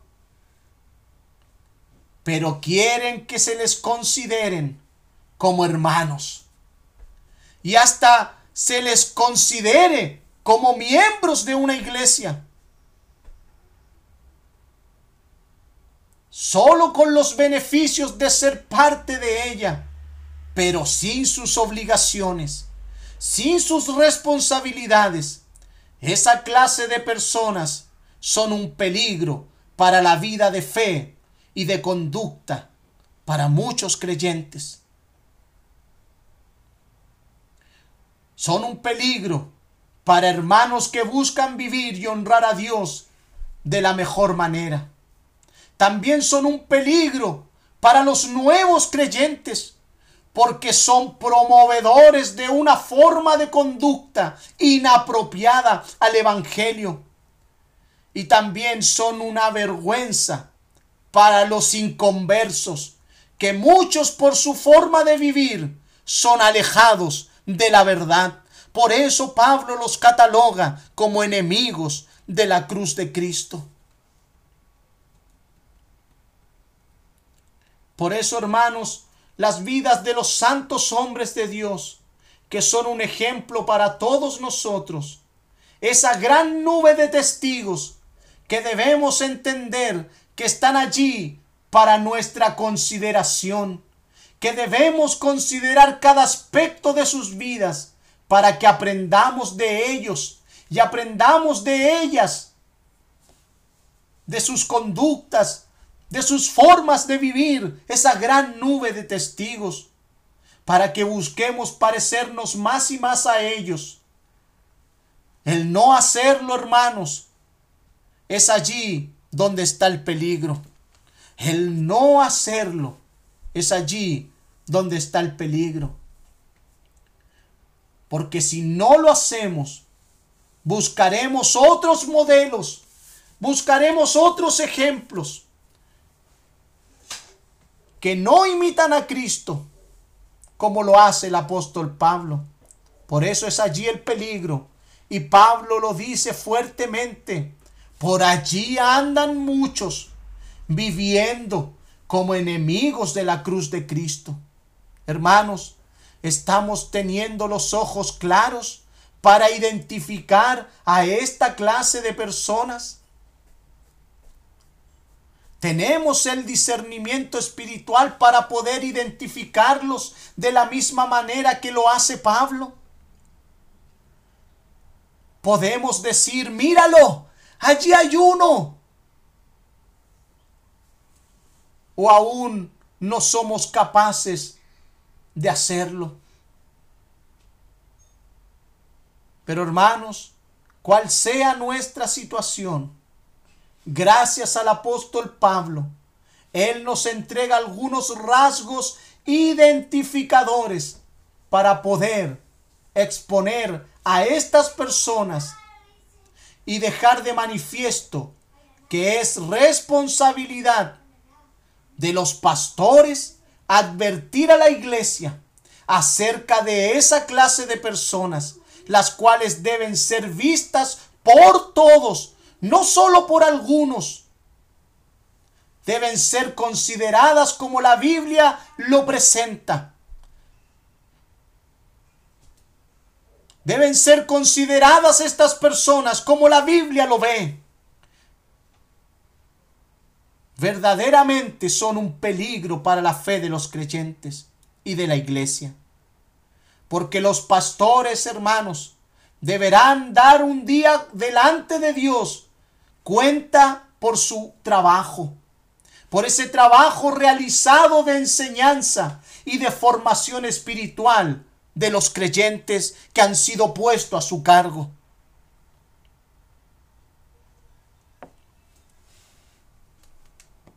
Por eso no se enoje cuando lo corrijan.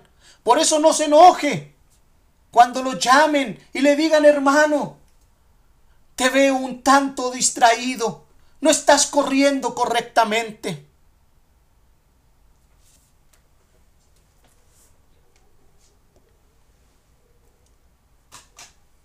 Hermanos, ¿cuánto daño produce un enemigo secreto en nuestras filas? Hermanos, es un daño incalculable. ¿Cuánto daño produce un enemigo secreto en nuestras filas? Produce más daño un solo enemigo secreto que 50 enemigos confesos. ¿Cuánto daño causa la vida de creyentes mundanal? Y hermanos, debe entender este término, porque un creyente no puede ser mundano. Un mundano no es un creyente, pero un creyente puede ser mundanal. Y el término mundanal tiene que ver que ese creyente se deja guiar por las cosas de este mundo. Dice profesar una fe, pero su vida se rige, su conducta se rige, sus pensamientos se rigen por las cosas de este mundo. Y eso es lo que Pablo nos ha venido diciendo. Aman más las cosas de este mundo. Hay muchos creyentes mundanales dentro de las iglesias.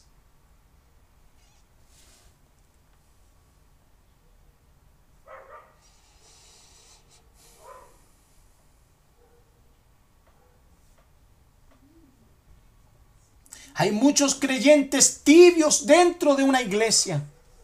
Por eso Pablo lloró al ver el destino de aquellos. Permítame un momento, hermano. No, acá el celular. Se me va a apagar el teléfono.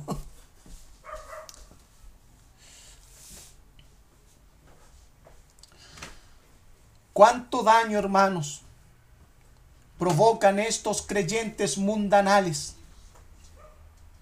Por eso Pablo lloró al ver el destino que enfrentarán si no se arrepienten de sus pecados. El texto lo señala con mucha claridad. Van camino a la destrucción. Y todo aquel que siga a estos malos ejemplos, a ese mismo destino irán a parar, a un destino de destrucción. Por eso no es cualquier cosa seguir estos ejemplos.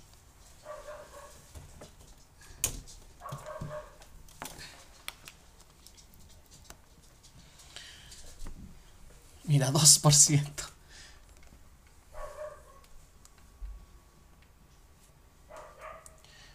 Hoy en día podemos identificar la diferencia, hermanos, que provocan aquellos que han sido arrastrados sutilmente a una vida tibia y mundanal. Cuando nosotros vemos a los nuevos convertidos, cuando vemos sus vidas que están siendo asombradas por lo que han recibido. Ellos viven extasiados por la salvación alcanzada. Sus mentes y corazones giran únicamente en Cristo. Y su pasión por Cristo es tan evidente que quieren compartirlo con todos.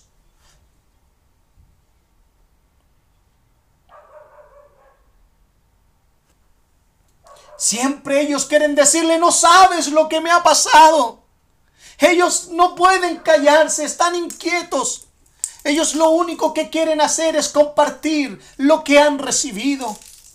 Cuando vemos a alguien así, el pensamiento generalizado es este. Está con el primer amor, pero luego se le pasará. ¡Qué error, hermanos! ¿Qué error es eso? Eso a nosotros debiese llevarnos de una manera maravillosa a decirnos a nosotros mismos, ¿qué nos pasó? ¿Qué nos pasó en el camino? ¿Qué me pasó a mí? ¿Por qué ya no estoy con ese como el primer día? ¿Qué me pasó? ¿Dónde está lo que perdí? ¿En dónde me extravié? ¿En dónde dejé aquello que llenaba todo mi ser? Que consumía todos mis pensamientos. Que vivía apasionado, lleno de Dios, lleno de su palabra, lleno de estar con Cristo. ¿Qué pasó? Debiese llevarnos a ver a esos nuevos creyentes, a que comprendamos que algo nos sucedió a nosotros. Que el problema no son ellos que están recién, como dicen muchos, con el primer amor. El problema es que nosotros algo nos sucedió en el camino. Pero parece maduro decir, bueno, yo ya pasé por esa etapa. Yo ya pasé por esa etapa. Hoy soy más maduro. Yo ya pasé por esas primeras cosas. Qué curioso, hermanos, porque hemos visto la vida del apóstol Pablo, hemos visto en todos esos versículos anteriores cómo la pasión de Pablo era extraordinaria y cómo Pablo nos invita a que le imitemos.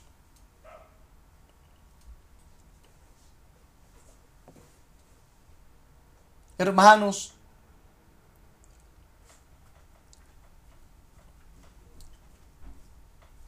esto debiese convertirse en un llamado de alerta. Debería sonar nuestra alarma diciendo que estamos en zona crítica, que estamos en el camino incorrecto. Cuando miramos con asombro a los nuevos convertidos, cuando debiésemos tener el mismo sentir que ellos. Recuerde la carta de Pablo.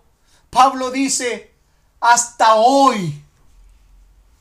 Hasta ahora siento lo mismo por Cristo.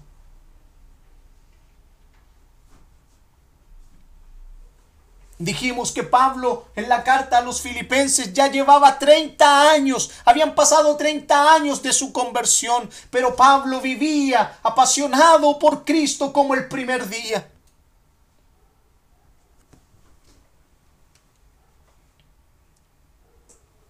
Existe una diferencia que debemos explicar, hermano, porque no podemos confundir o incluir en este grupo de los enemigos de la cruz de Cristo a los que la palabra del Señor señala en cuanto a la vida de algunos creyentes, aquellos que son más débiles, Hay una gran diferencia, hermanos, y quiero mencionar aquello, porque normalmente nosotros cuando enfrentamos y hablamos de esto que Pablo nos está presentando con los enemigos de la cruz de Cristo, nosotros miramos a los que están en nuestras filas, en nuestros templos, en la iglesia, y a todos los catalogamos como débiles en la fe. Y no es así.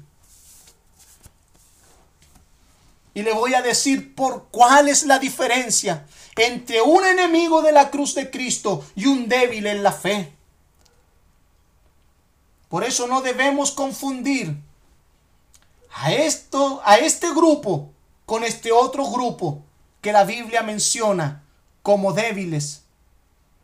Porque existe algo que debemos tener muy en claro. Puede que no todos corramos a la misma velocidad. Puede que algunos avancen más lentos y otros avanzan con más rapidez. Puede que unos sean más fuertes, otros más débiles. Pero todos corren en la misma dirección y es allí la diferencia. Pueden haber algunos débiles, algunos que corren más lentos, algunos más fuertes y otros que corren más rápido. Pero la diferencia con aquellos que son enemigos de la cruz de Cristo se encuentra en esto, que un débil, por muy débil que sea, va corriendo por el mismo camino que va corriendo Pablo, que va corriendo Timoteo, que va corriendo Epafrodito, que va corriendo Pedro, que va corriendo Juan, que van corriendo los otros creyentes.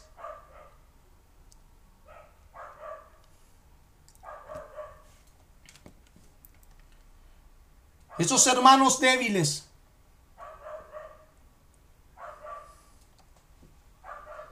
corren en la misma dirección que corre el apóstol Pablo. Quizás no van a la misma velocidad, pero todos van a la misma dirección. Todos van al mismo destino.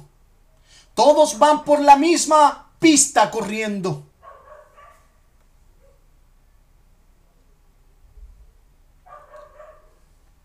Todo aquel que esté en una congregación, por más débil que sea, pero va corriendo en la misma dirección del apóstol Pablo, va por buen camino.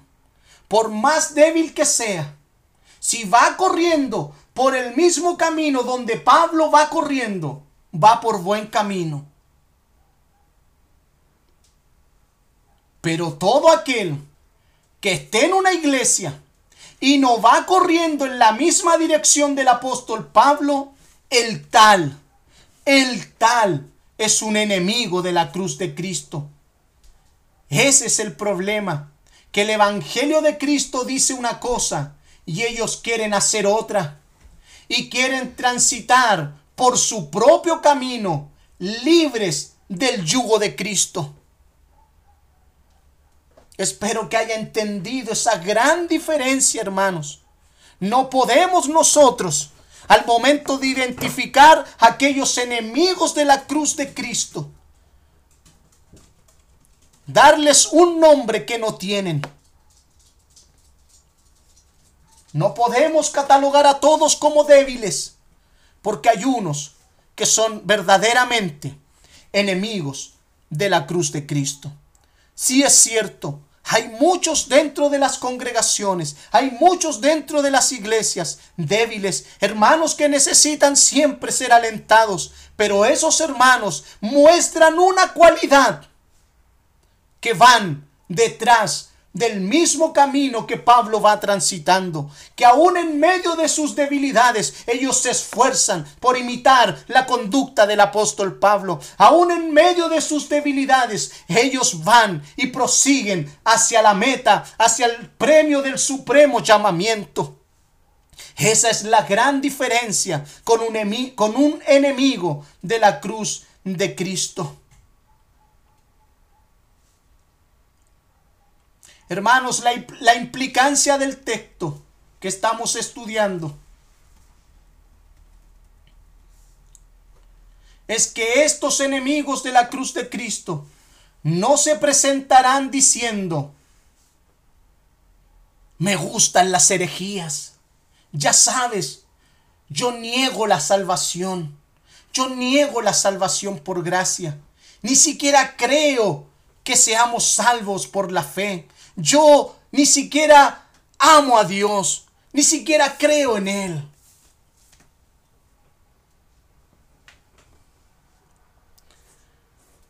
Ellos no se presentan diciendo aquellas cosas. Esas personas no se presentan así. Porque aquellos que se presentan, aquellos mundanos que se presentan así, no son un peligro para la iglesia. Porque alguien que se acerca así es fácil de identificar. Con lo que realmente hay que tener cuidado son con aquellos que dicen que son de Cristo y que están en una membresía de una iglesia, que a veces desempeñan funciones de líderes, pero que realmente son enemigos de la cruz de Cristo. Estas personas son sutiles, son indetectables, y hay que tener gran discernimiento para poder identificarlos. Por eso Pablo en Segunda de Corintios, capítulo 3, versículo 5, los presenta de esta manera. Segunda de Timoteo. Segunda de Timoteo. ¿De Corintios dije? Dijiste Corintios. Perdón, Segunda de Timoteo, hermanos. Capítulo 3, versículo 5. Segunda de Timoteo, capítulo 3, versículo 5. Dice, actuarán como religiosos, pero rechazarán el único poder capaz de hacerlos obedientes a Dios. Aléjate de esa clase de individuos. Esa es la instrucción bíblica, hermanos. Hermanos, en otras versiones dice, niegan la eficacia, se visten de piedad y niegan la eficacia. Hermanos, la piedad tiene una eficacia, tiene un poder que afecta la conducta, que afecta la mente, la vida del hombre.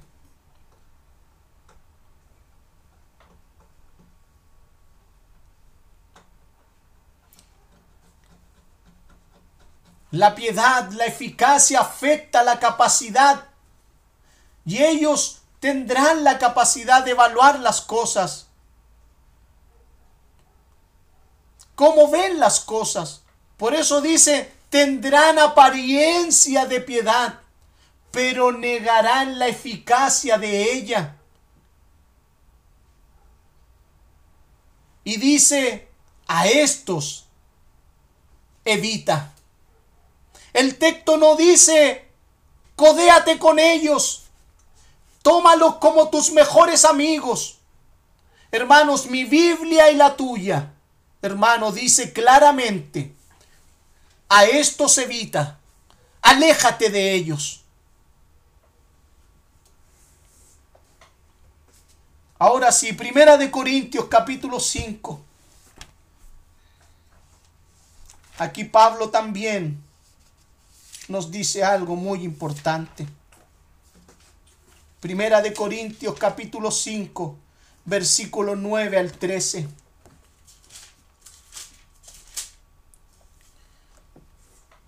Nuevamente Pablo viene con la repetición.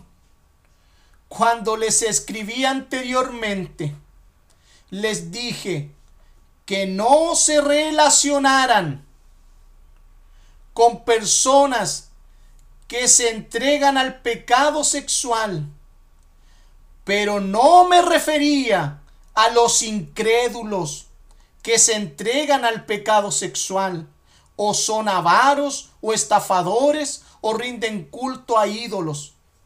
Uno tendría que salir de este mundo para evitar gente como esa.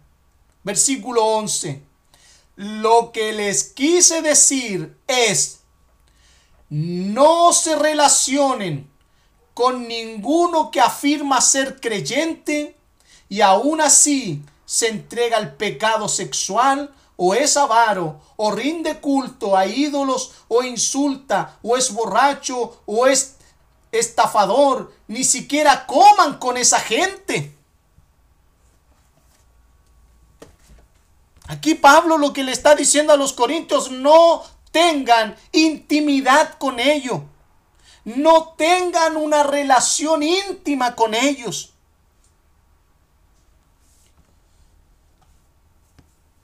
Por eso, hermanos, debemos tener mucho discernimiento, debemos tener mucha sabiduría y debemos tener mucha obediencia a las instrucciones de la Biblia.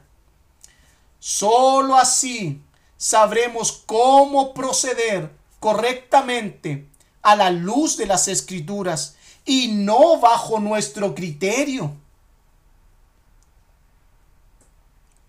Cuando somos confrontados por las Escrituras con esto, a veces nosotros queremos ser más papistas que el Papa mismo.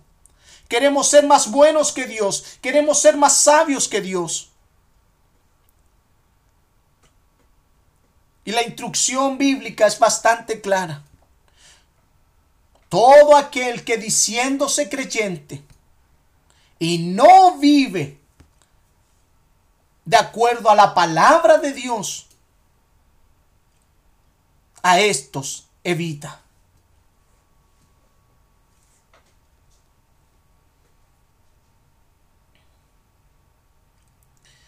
Hermanos, tengan cuidado de cualquiera que profese ser cristiano, cuya influencia, tanto sea por vista o por palabra, debilite en ti el propósito de la cruz.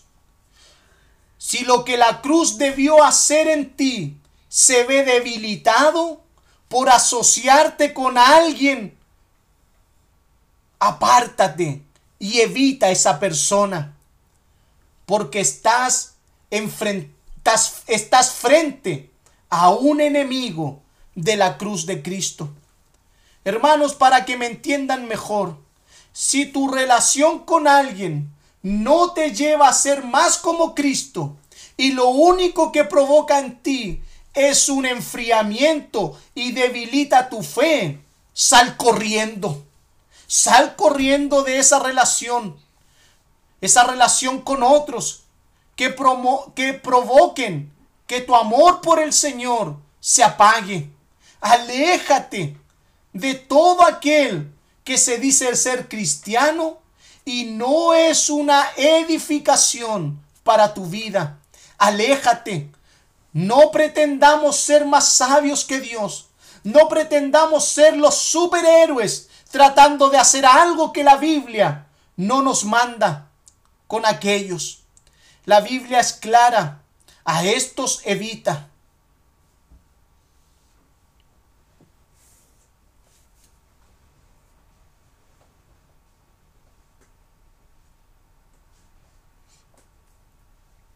Eso es lo que Pablo nos está diciendo a través de Timoteo, que no nos unamos íntimamente con ellos, porque estaremos siendo expuestos a sus influencias.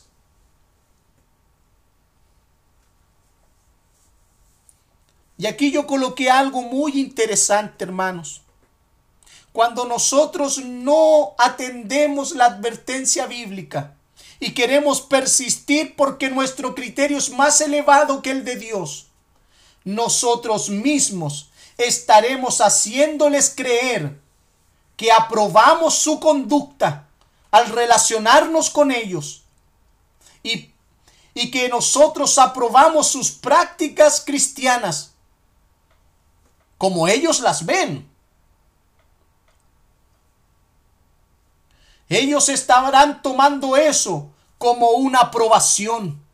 Ah, no importa cómo yo viva, puedo juntarme con fulanita, puedo juntarme con fulanito, puedo hablar con ellos, puedo tener allí una relación con ellos dentro de la iglesia.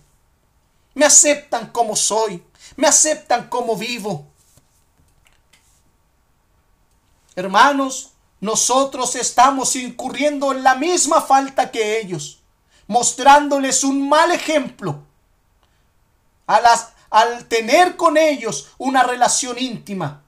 Porque al tener una relación íntima con ellos, les estamos haciendo creer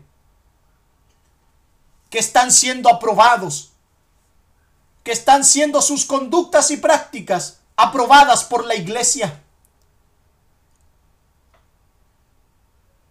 Y lamentablemente, no tendrán la oportunidad de ver que necesitan convertirse a Cristo y obedecer su palabra. Muchos creyentes cometen un gran error, un gran daño con estos enemigos de la cruz de Cristo. Pablo nos muestra cómo él trató este asunto con dos hombres. Pablo era muy drástico en esto. Allí en Primera de Timoteo, capítulo 1, versículos 18 y 20.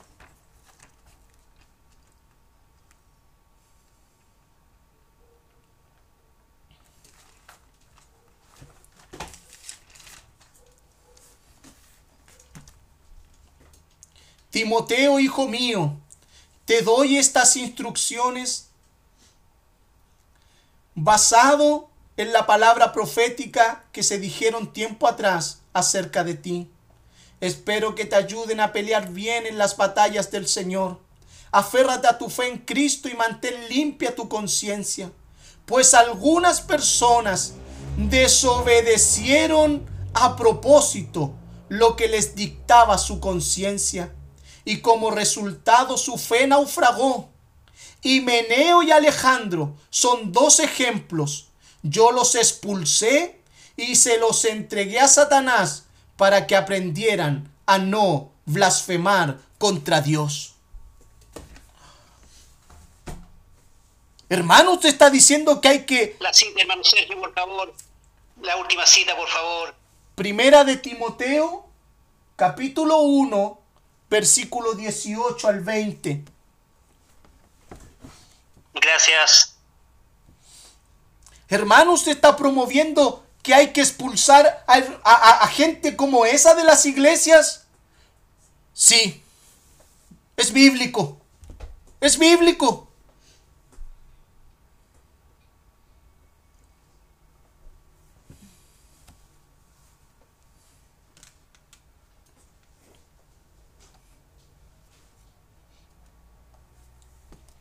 Por esa razón el texto finaliza con un final desastroso.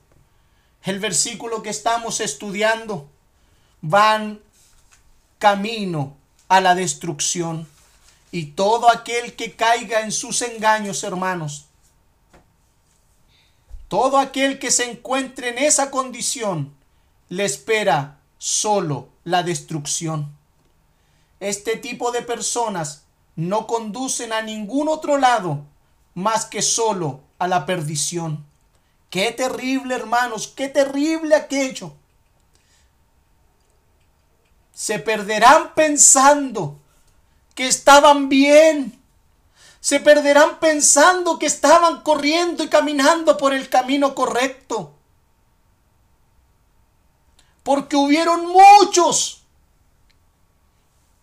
que los aceptaron, que no los corrigieron, que no les dijeron abiertamente: sabes, si tú sigues comportándote y conduciéndote de esa manera, no podemos tener una amistad, no podemos tener una relación.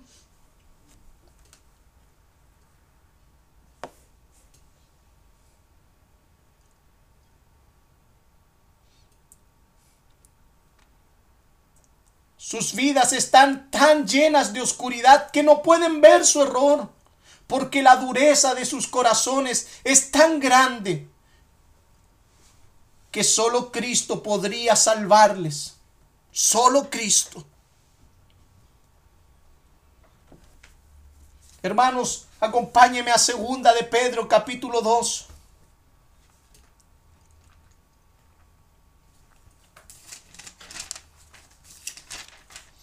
Segunda de Pedro, capítulo 2, versículo 1 al 4. En Israel también hubieron falsos profetas, tal como habrá falsos maestros entre ustedes. Ellos les enseñarán con astucia herejías destructivas y hasta negarán al Señor, quien los compró. Esto provocará su propia destrucción repentina. Habrá muchos que seguirán sus malas enseñanzas y su vergonzosa inmoralidad. Y por culpa de estos maestros se hablará mal del camino de la verdad. Llevados por la avaricia, inventarán mentiras ingeniosas para apoderarse del dinero de ustedes. Pero Dios los condenó desde hace mucho tiempo y su destrucción no tardará en llegar, pues Dios ni siquiera perdonó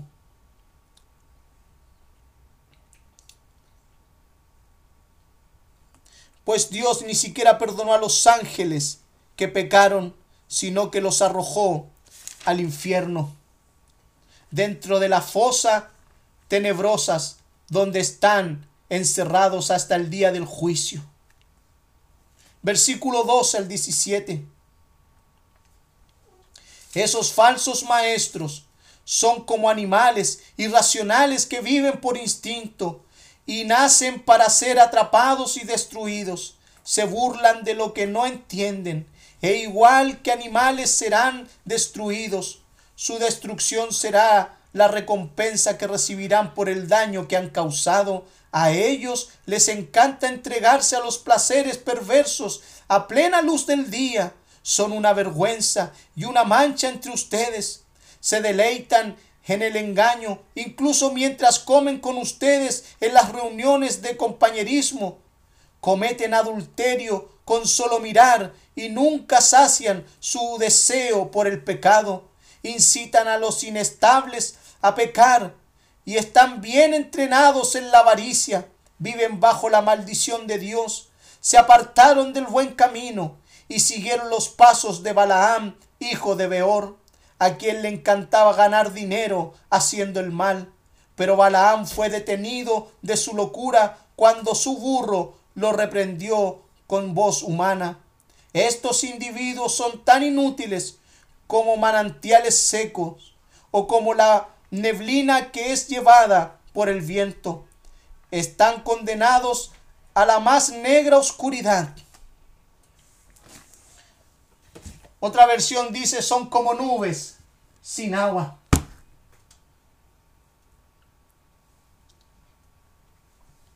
También en Judas, hay un evangelio que se llama Judas, una carta que se llama Judas. Allí en el versículo 16 al 19, dice, estos individuos son rezongones, se quejan de todo y viven solo para satisfacer sus deseos.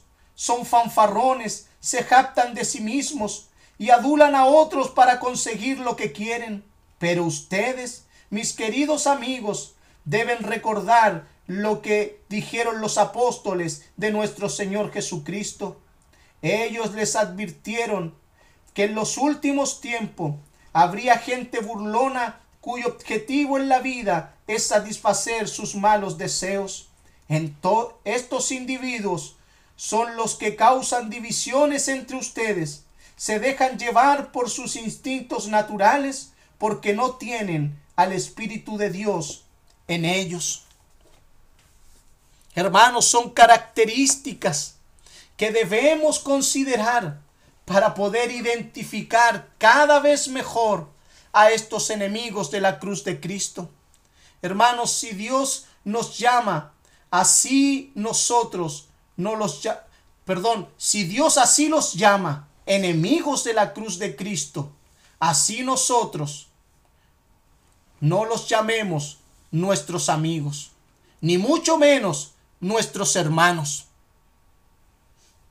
Si Dios los llama enemigos de la cruz de Cristo, ¿por qué nosotros los vamos a llamar nuestros amigos, nuestros hermanos?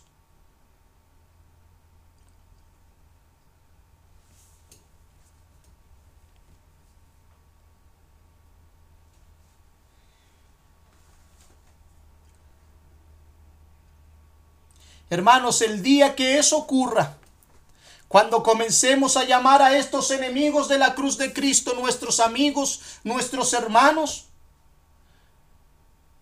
es que ha llegado el día de cerrar las puertas del templo. Es que ha llegado el día de cerrar las puertas del templo, porque no hay nada más que hacer.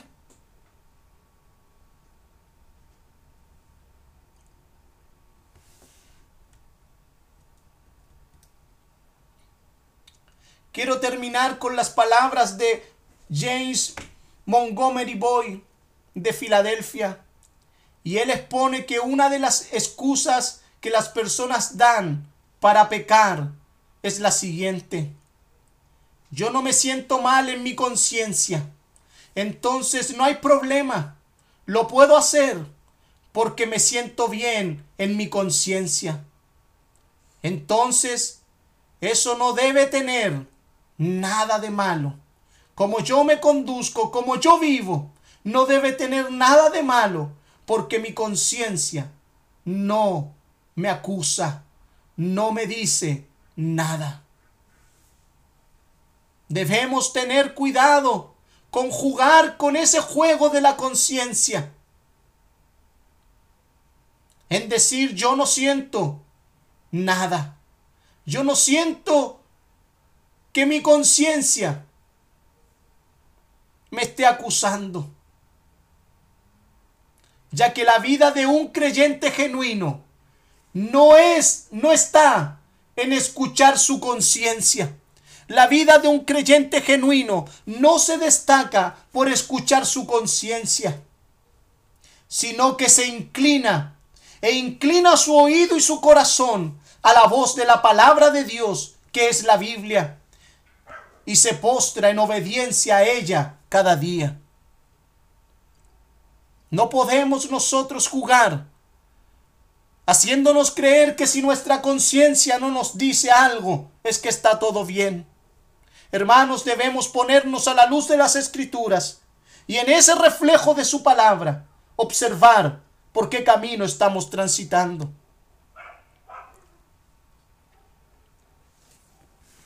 Santiago capítulo 4, versículo 4 al 1.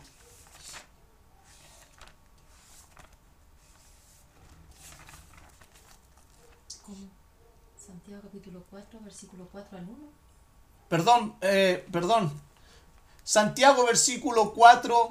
Capítulo 4, versículo 4. Es que tengo Primera de Juan al lado y que leí el número 1.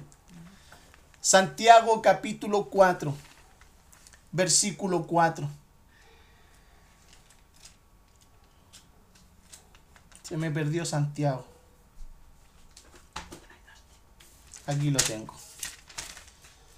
Santiago capítulo 4, versículo 4.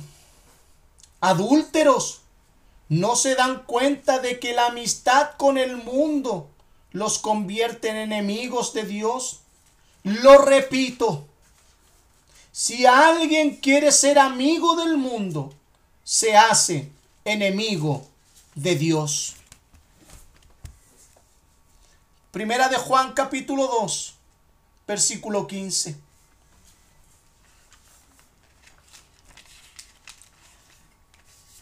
Primera de Juan, capítulo 2, versículo 15. No amen este mundo, ni las cosas que les ofrecen, porque cuando aman al mundo, no tienen el amor del Padre en ustedes. Hermanos, ¿cuántos hay que no tienen ningún interés por estudiar la Biblia? ¿Cuántos hay que no tienen ningún interés por orar con los santos? Pero mi hermano, ¿de cuánto consuelo será recordar las horas invertidas en el estudio de la palabra, las horas invertidas en los tiempos de oración con los santos? ¿De cuánto consuelo será recordarlos en la hora de nuestra muerte? Todas estas señales y evidencias de una persona que ama al Señor. Por eso quería estudiar, quería estar orando, quería conocer más y más a Cristo, porque esas son las evidencias de una persona que ama al Señor. Cuando una persona esté en su lecho de muerte, será de mucho ánimo recordar aquellas cosas.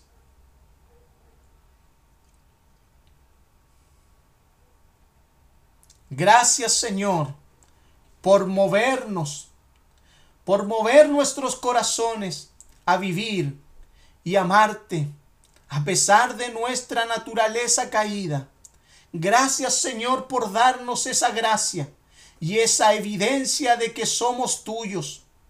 El único antídoto, hermanos, ante estos individuos, ante estos enemigos de la cruz de Cristo, el único antídoto, hermano, es la imitación consciente de hombres cuyas vidas aman las cosas del cielo.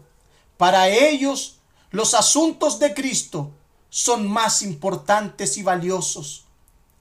El no estar imitando a estos tipos de hombres es estar haciendo lo otro. Es estar haciendo nada. Hermanos, no somos neutros. Si no hacemos una cosa, estaremos haciendo la otra. Y estaremos imitando una conducta de perdición, la cual solo le interesa su propia vida. Y estás imitando lo que no debes. Hermanos, no quedan más opciones. ¿Es imitar a los que cuya conducta es un reflejo de Cristo? ¿O es estar siguiendo la conducta de aquellos que han sido condenados por Dios al ser enemigos de la cruz de Cristo? Es por esa razón que Pablo lloraba por estos sucesos. Por eso Pablo lloraba frente a estos peligros. Que Dios nos conceda ser buenos modelos, hermanos. Que Dios nos conceda ser buenos ejemplos a seguir para otros. Amén.